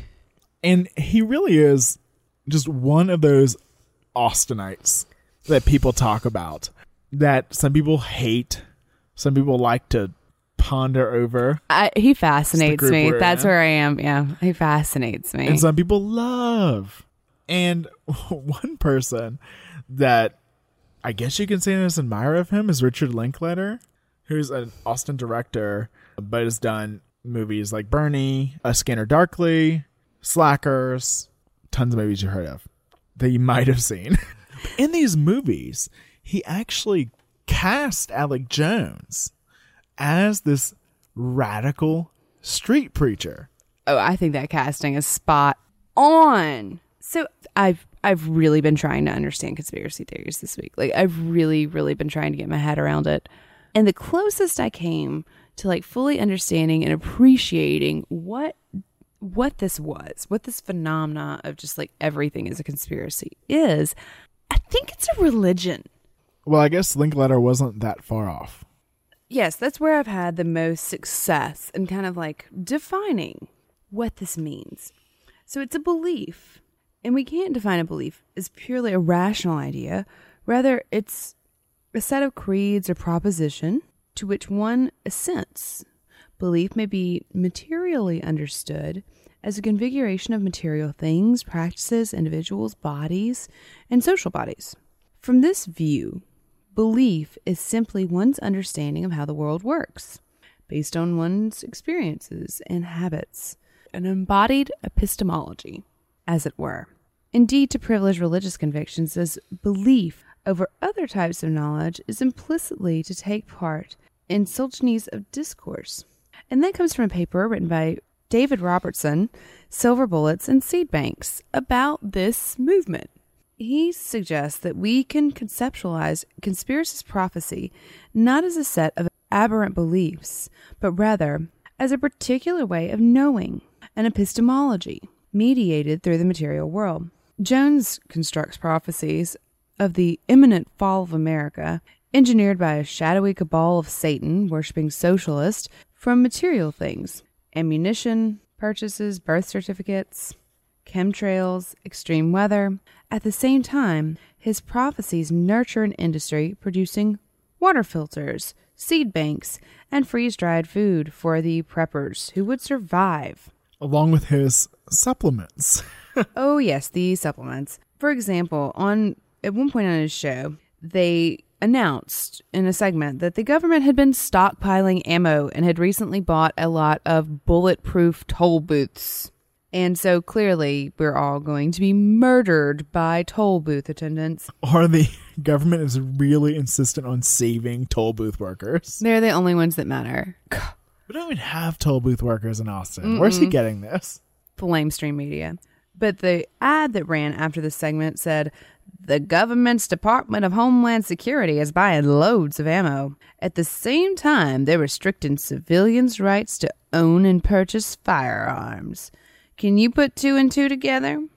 Infidel body armor can stop every round, including hollow points and 308 sniper rounds. What the hell's it made of? It is Adamantium? Yes, it is reasonably priced and fully legal, but for how long?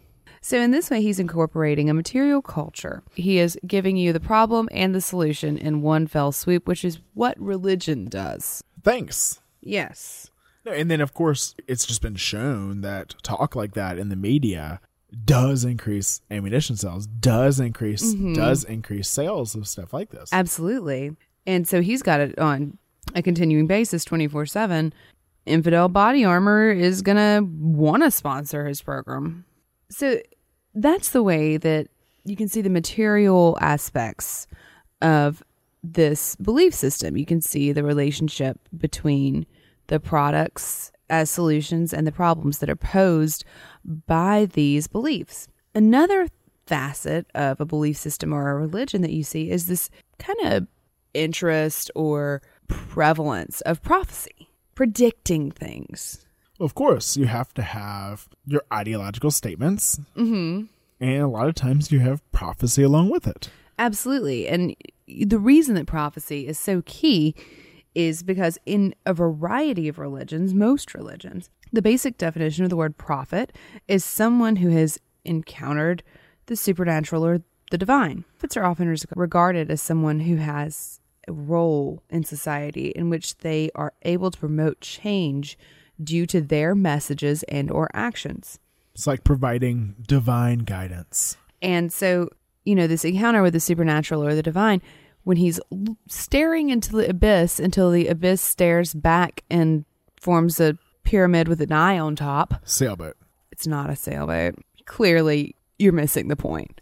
But this special power, this supernatural power, is conveyed even though he does not claim it to be supernatural. It's much like David Copperfield, even though he says it's not a supernatural power and that anyone can do it. He, just look at the information. just look at the information. there, Put two and two together. Come on. You know, he says he can see into the future, and this allows him to be better informed than most and becomes even more viable or credible every time he gets something right. Now, how does he react when he gets something wrong? Well, that's a problem. Just never mentions it ever again. Right. It's what this author, author Robertson, calls a rolling prophecy because his prophecies are non date specific, often rather vague, and disseminated through the relatively ephemeral medium of daily radio broadcast. His inevitable occasional successes are emphasized and amplified, whereas the majority of his predictions are quietly dropped, as well as increasing his cultural capital and therefore his status within the milieu.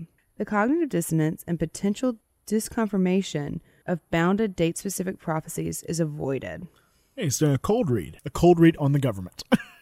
There is sort of a ritualistic aspect to the way that things are phrased on the site. Like there's InfoWars Life, and it's all the equipment you need to be ready. And it sells a lifestyle, which is something we're seeing more and more in secular branding. but it's interesting that he is marketing this and that he's created this. It's, I mean, it's genius. It really is. He's so smart. I hate him. And it's so it can be symbolic or com- communicative. And so you have like branded shirts, and then you also have like you're ingesting the things that will keep the toxins out of your body. You're literally keeping the conspiracy or the shadowy cabal out of your body by using your fluoride filter, by taking the supplements, by adhering to the lifestyle. And there's also a text. There's a text, a religious text, not only in what Jones offers, literally as as text or speech, Like what's actually written. the content. Yeah, not just the content, but the text is also all around us. We're back to that again. And it's not divinely inspired or uniquely invented, but it's something that's read and brought in from the environment. Yeah, and John Updike was writing about conspiracy theories around JFK. Whole other episode. Come back. Come what- back. But he says, regarding answers, specifically about the Umbrella Man, the truth about those seconds in Dallas is especially elusive. The search for it seems to demonstrate how perilously empiricism verges on magic. So, religion actually does serve a lot of purposes to a lot of people. And you can kind of think of it as just magical thinking using an empiricist model with the conspiracies. It fulfills a lot of psychological needs. It helps us confront and explain fears and anxieties about the unknown. This is religion in general. This is anthropology definitions and discussion. It gives us a sense of control. It eases the stress during moments of life crisis. It offers us a guided transition through stressful periods, through rites of passage. And it lifts the burdens of some decision making from our shoulders. Yeah, and through this, you can see the idea of like greater forces at work. Obviously, in religion, we have greater forces at work. And in this, we do too the shadowy cabals, the government, the Bilderberg Group, Bill Gates, He's a eugenicist, you know. etc. And so, as one author said, people want to see the world in these terms good versus evil. They want to believe we're ruled by these forces. But at the center of all this, there's still this hopeful message in conspiracy thinking. Just like in religion, the devil's there, but there's hope. There's a message. If we can identify these people, then we can fight them. And I think that you can easily see it's not too much of a jump to look at the psychological needs fulfilled by religion and see that a lot of this community has similar advantages. Right. So he believes that he is speaking truth to power. He's gathering, galvanizing the sheeple into joining his patriot group and opposing this growing tyranny. And there's that classic, come on. And, you know, of course, he's saying, I know something you don't, just like religions do. Mm-hmm. I know the truth. Come closer and I'll tell you the secret. He's manipulating the psychological fears of the vulnerable into complete acceptance of nearly anything he says. He's separating people into groups. There's the liberty loving patriots, along with those consumerist sheeple, which we're going to either ignore them or try to bring them into the fold. Convert them. Yeah. And of course, the sadistic elite that are forever trying to get us under their tyranny. Yeah, so a religion model really does suit me when considering this. And I see that people really are having social needs fulfilled by having access to this community and this information. And social needs that are met by religion include things like reinforcing social norms, creating a social hegemony, common purposes and consistent values within the group, creating a social solidarity or a uniformity of beliefs that helps bind people together and reinforce a group identity, and gives important clues and steps that allow you to decide what behavior is right and wrong, or kind of creates a moral framework. No, he's definitely doing this. He's creating the in groups, the people you need to be with. He's creating the right things you should be doing. He's giving you inside information of the evils of the world and what you need to do to fight it. So I was curious, like whether or not the government would recognize this as a religion, just because that's the natural question that pops up in my head. Because I'm thinking of writing him a letter, like now that you can't be news anymore, would you like to be a religion? And I will be your prophet. Can I be your cult leader? You don't get a cult. We've talked about this. I this. want one so bad. But Judge Hand once asserted that religion need not be bound by reason and logic.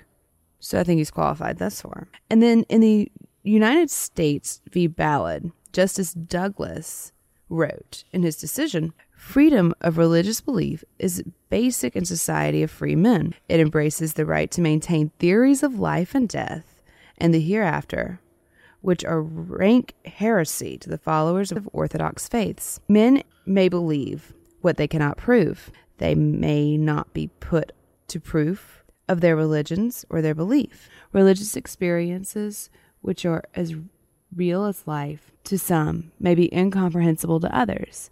Yet the fact that they may be beyond the ken of mortal does not mean that they should be made suspect before the law. So I'm liking this for him. I'm thinking this is a very good option, very viable option, that he should just be a religion because you don't have to prove anything. You can have all the arguments you want, not and nary a fact. You just have to say, This is what I believe. I'm religious. I'm religious and this is what I believe. And good news, the IRS only requires two criteria to be recognized as a church legally. That particular religious beliefs of the organization are truly and sincerely held and that the practices and rituals associated with the organization are religious. So, good news, you can be tax exempt now. You're welcome. Don't give him any ideas. I think it's a great idea. I would rather him be a religion than news. But there is that. There is that idea that the beliefs are truly and sincerely held. Absolutely. And without a doubt, he he truly and sincerely holds these beliefs. I've seen how red his face gets. Because as he said, he has deep context for every claim he makes. Oh, that's impossible. He makes some pretty off the wall claims. That's very true. But let's look at some of the things he claims, which, by the way, we don't buy into any of the insanity that he spews out of his red face. But it's interesting to see How you get there? how you get there. How you do that? So, he often states things like people are gaining too much power. We can't allow these groups to come up and go against the government.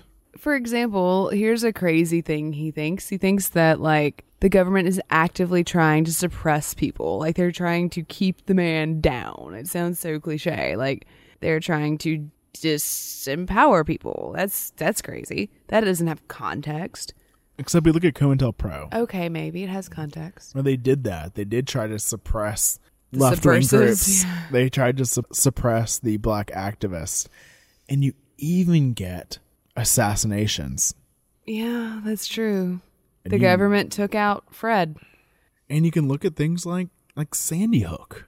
How the hell? No, you're not going to convince me that Sandy Hook has any precedence. That's insane. There's the- nothing. Well, one of the big things he always talks about is that these are, are child actors, and they they purely did this to build up feelings and emotions for these poor kids that died. Right, sympathy. Yeah, So they're simulated. Real. uh, Oh fuck, that's Operation Northwoods. Uh, we can sink a boatload of refugees, real or simulated. Operation Northwoods. It's on the. It's in the documents. and also in that document they said that they would sink a ship and then have a crew manifest and publish it everywhere. so that people had to look at the names and they were going to release images of the funerals. Yeah, okay. Okay, but no. So, like, here's one. Here's one he has no context for. Here's one that he just had a slow news day. The Columbia explosion being used to cover the Iraq War. Except in Operation Mongoose, They were going dirty to. trick.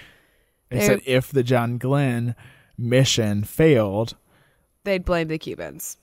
yeah. Okay, okay. Give me another one. Well, then he, of course, he always says that the war on terror and things like 9 11 were events that occurred purely so that the government could gain more power and things like the Patriot Act and do things that they weren't allowed to do before, suspend civil liberties, mm-hmm. and start a war. While we don't have a big shiny American example of this because we know how to shred paper or because we're we're pretty decent folks, whatever you want to think there. We have lots of German examples of this happening. We have the Gleiwitz incident, and we have the Reichstag fire, which some hardcore skeptics still say is a conspiracy theory. So maybe that's just conspiracy theory upon conspiracy theory. But I believe the Nuremberg documents, you know, mostly. Right. He has context for the ideas that he believes. I mean, he also claims that the terror alerts were just there to manipulate the public. So, So what? well, We were color coded. I like color coding. there's that great SNL skit. Do you remember? It's from years ago where it's like all the like different colors. It's like fuchsia. I mean, Yeah. but on August 2013, the U.S. State Department issued a global travel alert after announcing it was closing 22 diplomatic missions in the Middle East and North Africa. U.S. officials said they had intercepted electronic communication from Al Qaeda operatives talking about attacking American interests in the region. Travelers were advised to, quote, take every precaution to be aware of their surroundings and to register their travel plans. And this all came right after the Edward Snowden leak. Interesting. We're going to call that media burglary oh. 5.0. And the Bush Cheney administration also issued terror alerts at two key points in its first term. In May of 2002, Dan Rather accused administration officials of issuing a bogus terror alert for New York City. A week earlier, his network had reported that Bush had been briefed by the CIA in August 2001 about possible terrorist attacks on U.S. soil involving airplane hijacking by Al Qaeda. Democrats in Congress were calling for a 9 11 investigation, and the alert in May, as Dan Rather pointed out, effectively changed the subject. Now, another time where. Dan Rather's a conspiracy theorist. Maybe. Now, another time when the Bush Cheney administration issued a series of terrorist alerts was in the run up to the 2004 presidential election.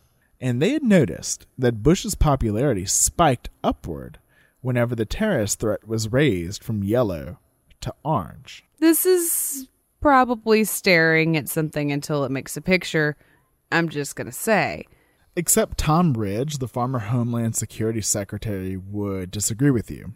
I would listen to his opinion and probably value his perspective because he probably knows more than me. He claimed in his book that he was pressured by members of the Bush cabinet to raise the nation's terror alert level just before the 2004 presidential election.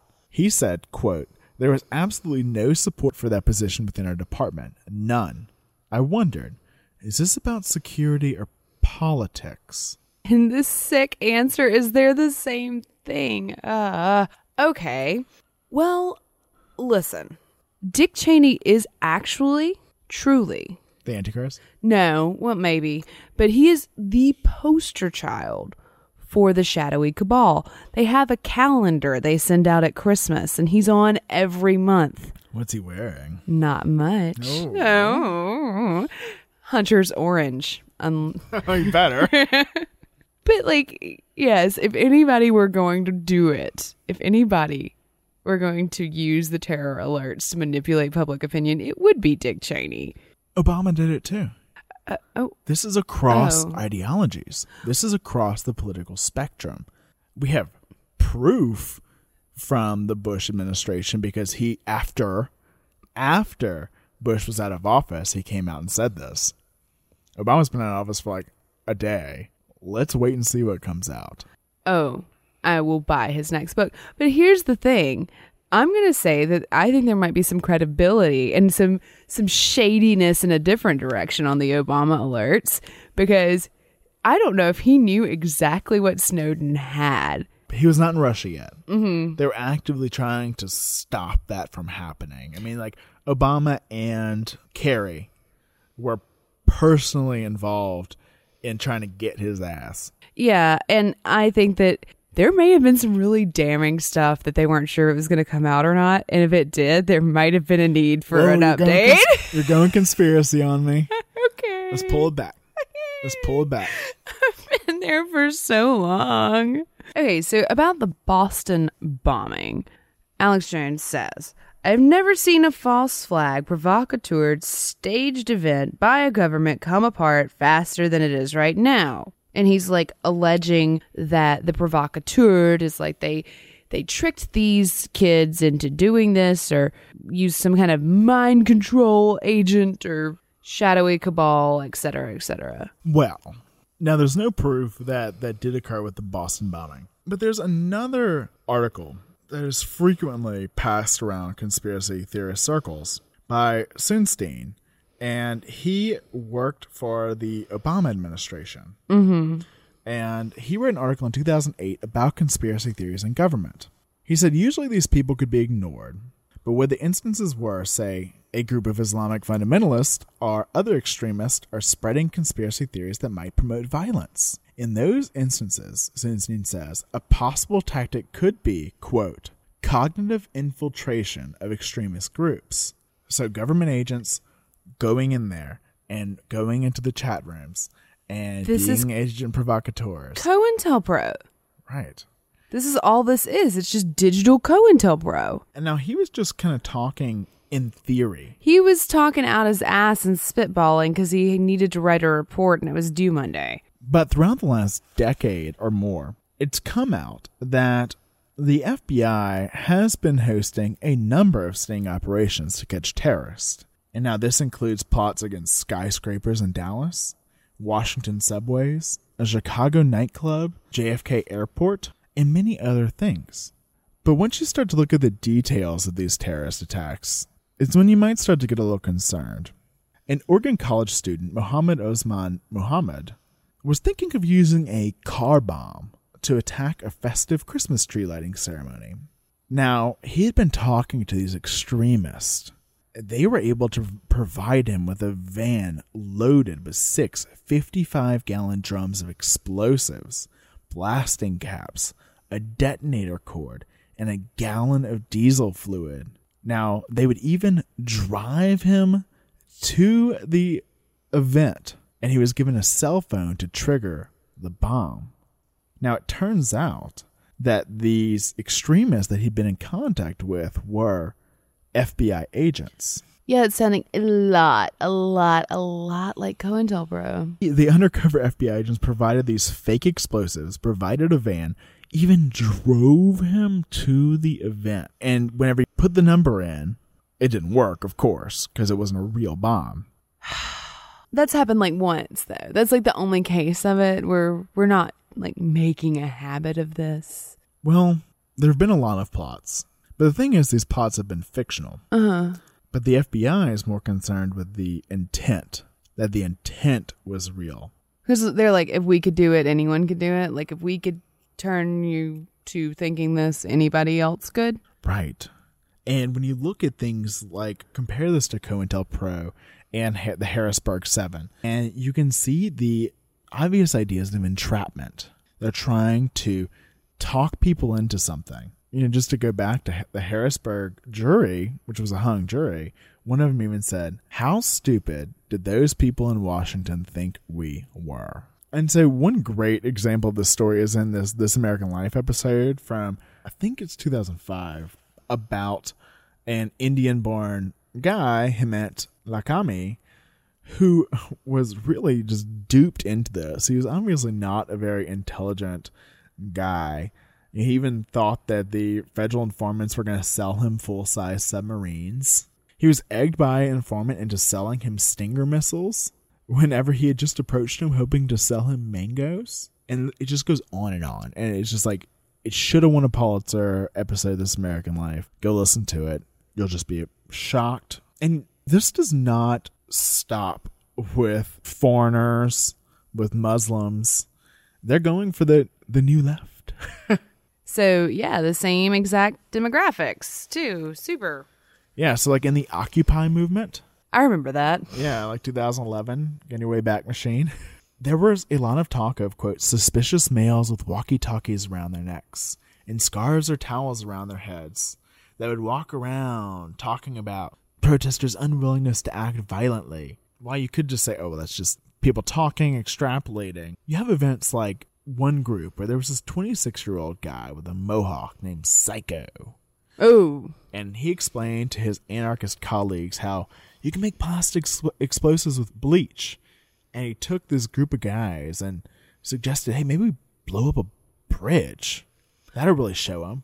That's terrible plan, psycho. Yeah, so he led them, That's a really Yeah. bad plan. he led them to a connection that sold them C4 explosives for $450. And they went and through his pushing, through his Peer pressure. Yeah, they went to blow up a bridge that was going over Cuyahoga Valley's National Park. And just as they were about to blow it up, the FBI swoops in to arrest them. Now, F- turns out FBI informants suggested the plan. The arms dealer was an FBI agent. And one of the Cleveland arrestees, Connor Stevens, complained to his sister feeling very pressured by this guy, the guy that turned out to be the informant. Mm-hmm. And he was even recorded in 2011 by these guys rejecting property destruction, saying in it for the long haul. And those kind of tactics just don't cut it. It's actually harder to be nonviolent than it is to do stuff like that. Hmm. and he was indicted on these charges. Yeah, but like, how is that not entrapment? When you have somebody that's like, I don't want to do that. I don't want to do that. I don't want to do that. Like, it doesn't seem like it would have escalated on its own.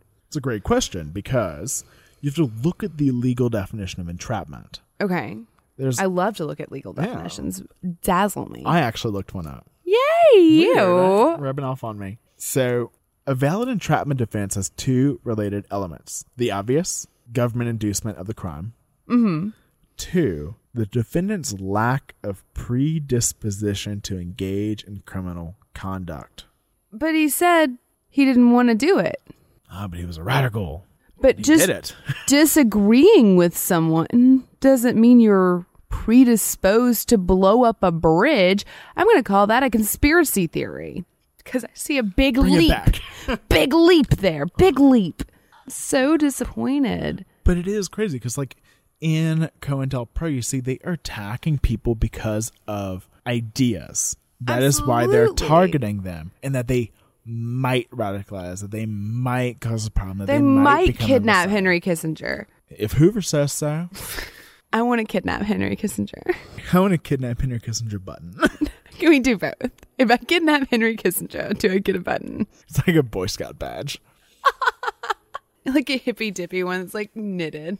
It's, You know, it's crocheted. it's crocheted. It's like 1984 Orwellian ideas of convicting someone because of their ideology. the intent was there. You can prosecute. Like if you intercept someone with a gun in their hand, aiming it at someone's head, you could you can charge them with attempted murder, right? Because it's like the the intent is there. And if they're going to a bridge with some explosives, saying we're going to blow up a bridge, the intent is there. That's not the problem. But was it there organically? Would it have matured on its own, or did it take someone provoking that specific response? Right, and this is something that is not isolated incident. So 94.2% of cases on a Department of Justice list of terrorism related convictions from 2001 to 2010 involved elements of preemptive prosecution, which they define as preventative, predatory, proactive, pretextual, or manufactured prosecution to target those whose beliefs, ideology, or religious affiliation raise security concerns for the government. And they state that they have investigations of people in various stages of radicalizing in all 50 states. It says religious beliefs. Oh, it says it. It's a quote. That is so unconstitutional. That violates so many things. It's hard. It's hard to parse this stuff. It's hard to ingest it and to not be overwhelmed by it. Right. The idea of conspiracy theories in general just help us understand everything. It, gives us a narrative. Right. And we can say, oh, there's a reason for all of this crap, for all of these terror attacks, for all of these mass shootings, for all these dead people and dead children. It didn't happen. It happened because of a grand scheme. And I'm the only one who's smart enough to see it.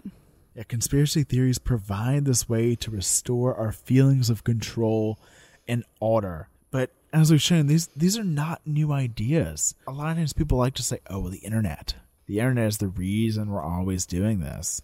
But this has been around for centuries, as we've talked about. I mean, you can even look at some of the more crazy ones, such as American scientists controlling the weather, conspiracy theory about that in 1958. We've talked about Roosevelt, all the conspiracies around him. That England and Canada were conspiring to overthrow portions of the United States. That's from 1890. Even one that has a bill that was written to protect sheep was passed with the intention of killing off all domestic dogs from 1917. Wake up, sheeple! That's where the term comes from. Just kidding. No, it doesn't.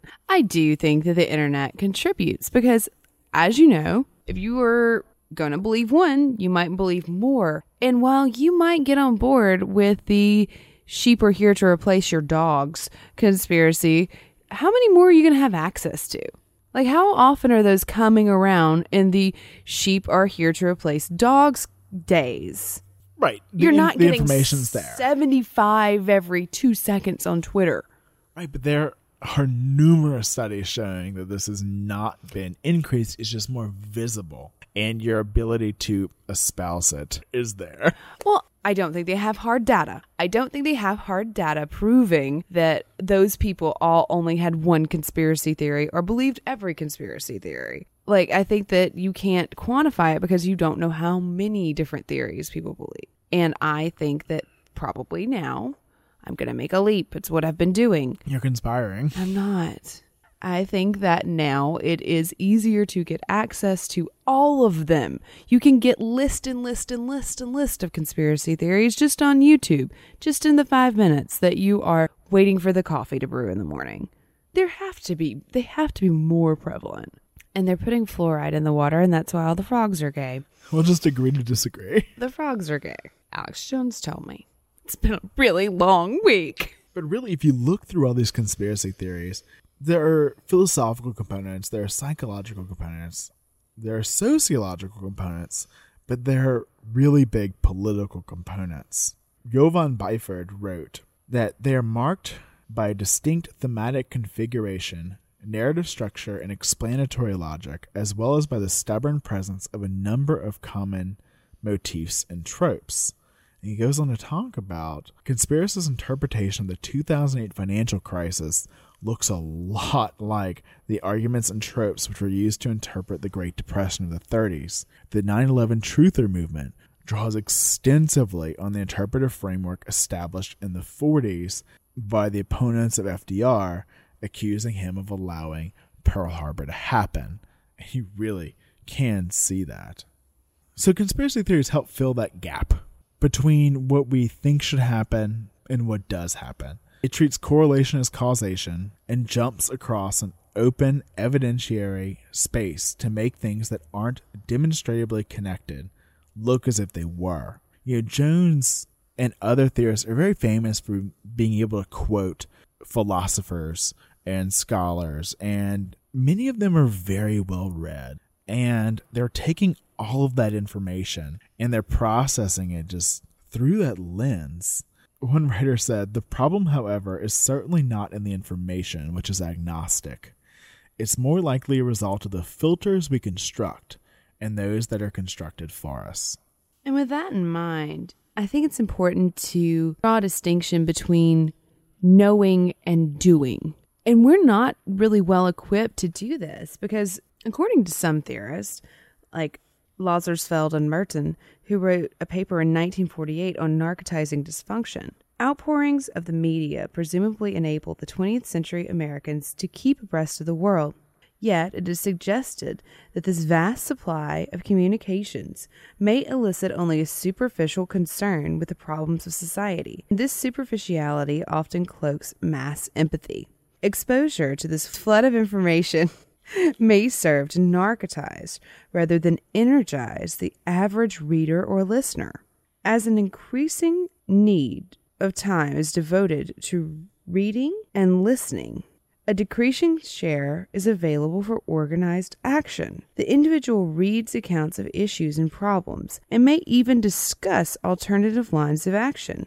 But this rather intellectualized, rather remote connection with organized social action is not activated. The interested and the informed citizen can congratulate himself on his lofty state of interest and information and neglect to see that he is abstained from decision and action. You can see that more than just conspiracy theories. Oh, yes, It's like absolutely. in any political action. Slacktivism. They're talking about slacktivism. They were better at naming things back then. But with that, with just having this information and gathering this information, like we said, they're sealing themselves off.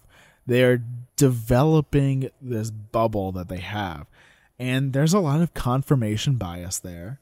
But with that, you get a backfire effect to where if you correct people with data and information, it will not convince them that they're mistaken. If people try to correct a false belief, they can simply entrench the belief. The thought some people have is, why would someone deny it if it wasn't true? In other words, the denial is proof of the truth of the theory. And that's by Sunstein, um, one of our overlords. I mean, that I think that's one thing that really troubled me as I was like wading through the morass this week is you would start reading an article or watching a video or anything like that, and they'd make a point about free speech, and you're like, yes, I agree. And then they'd be like, because my advertising's been taken away and taken away or whatever. And clearly that's part of the conspiracy. I'm like, no, no, no, no, no, no. They're not telling you can't say it. They're saying they're not going to pay you for it. It's different. It's like a lack of distinction, generalizations. It all ties in. Absolutely. And it's just so frustrating to know that there's no discussion to be had. That's just the overwhelming feeling I would get. And I found that speed and the assuredness, the self assuredness of the information just oppressive and overwhelming. It's like, I want to talk to you about this. I want to understand where you're coming from, but how can I when it's so combative. Right. They're not gathering that information to discuss it or like to have a two way discussion, I should say. It's a blunt instrument. It's also defense. Mm, back, yes, yes, I think that's fair.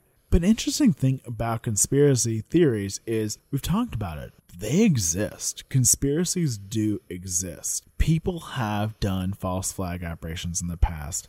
People have cre- Assassinated leaders. and created disinformation campaigns and done terrible things to start wars. These things have happened, but it doesn't mean they've all they're all going to happen. It doesn't mean everything is linked together. And the idea of a conspiracy theory has become such a broad label. And when you say that, you might think of of aliens, Tinfoil and hats. tinfoil hats, and the Illuminati, and just really out there ideas. And it automatically you say, "Oh, nah, you're crazy." Yeah, like when I came to you the other day and I was like, hey, like five Russian officials are dead. Let's talk about it. You were like, ah, ah, ah, ah. bring it back in. Bring it back in. Whoa, Nelly. It's like, no, but really, I have news articles. And you're like, stop it. But just as conspiracy theories start frequently with just questioning, that's okay. Questioning is demanded of you. Questioning is your responsibility. I don't think it's just okay. I think you must, especially to be an engaged member in a democratic society. Being a critical thinker. No, and that's the important point is that talk about the paranoid style of American politics is that focusing on this, focusing on all these shadowy cabals, distracts from the real problems that we should be discussing. Which is exactly what they're trying to avoid by proffering these things. Like, don't fall for the distractions. Come over here. And listen to my distraction. I'm shiny and pretty, and I sing songs about cabals. My favorite conspiracy theory is that Alex Jones is a CIA disinformation agent. Maybe he is. I love that so much because there's a really loud man over here screaming, Please don't look behind the curtain. That cracks me up. And everything that he says about the government, like they're just filling you up with all these chemicals to make you compliant.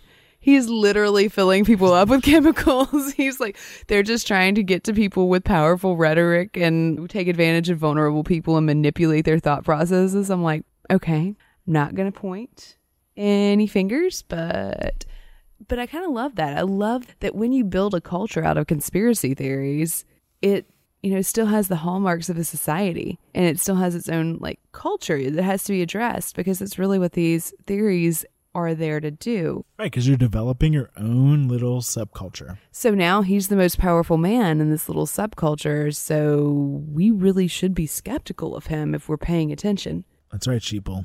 That's right, Sheeple. But I do think it's important to question. And maybe that is how conspiracy theories get started. But sometimes people have some valid concerns. I think the problem is when we question and before we have evidence, we tell people an imagined narrative that makes grand leaps in logic and present it as fact. And we don't listen to the people involved. We don't listen to the answers to the questions. we get stuck in the phase of arguments and never make our way to facts. With that being said, I think it's important to evaluate people who adhere to conspiracy theories through a lens that incorporates their experience and that validates questions that they've been forced to ask. Yeah, to look at the context. Sam Smith wrote in the Progressive Review The conspiracy theories may be the mythic translation of stories that are not allowed to be told. He observes that some people are not paranoid, merely perceptive. He says what is needed is a more poetical reading of these claims because the poet understands that a myth is not a lie, but the soul's version of the truth. And maybe that's not just a story. Maybe it's not.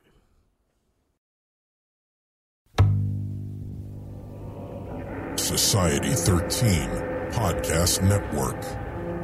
Redefining podcasts. Society 13.com. I like to listen.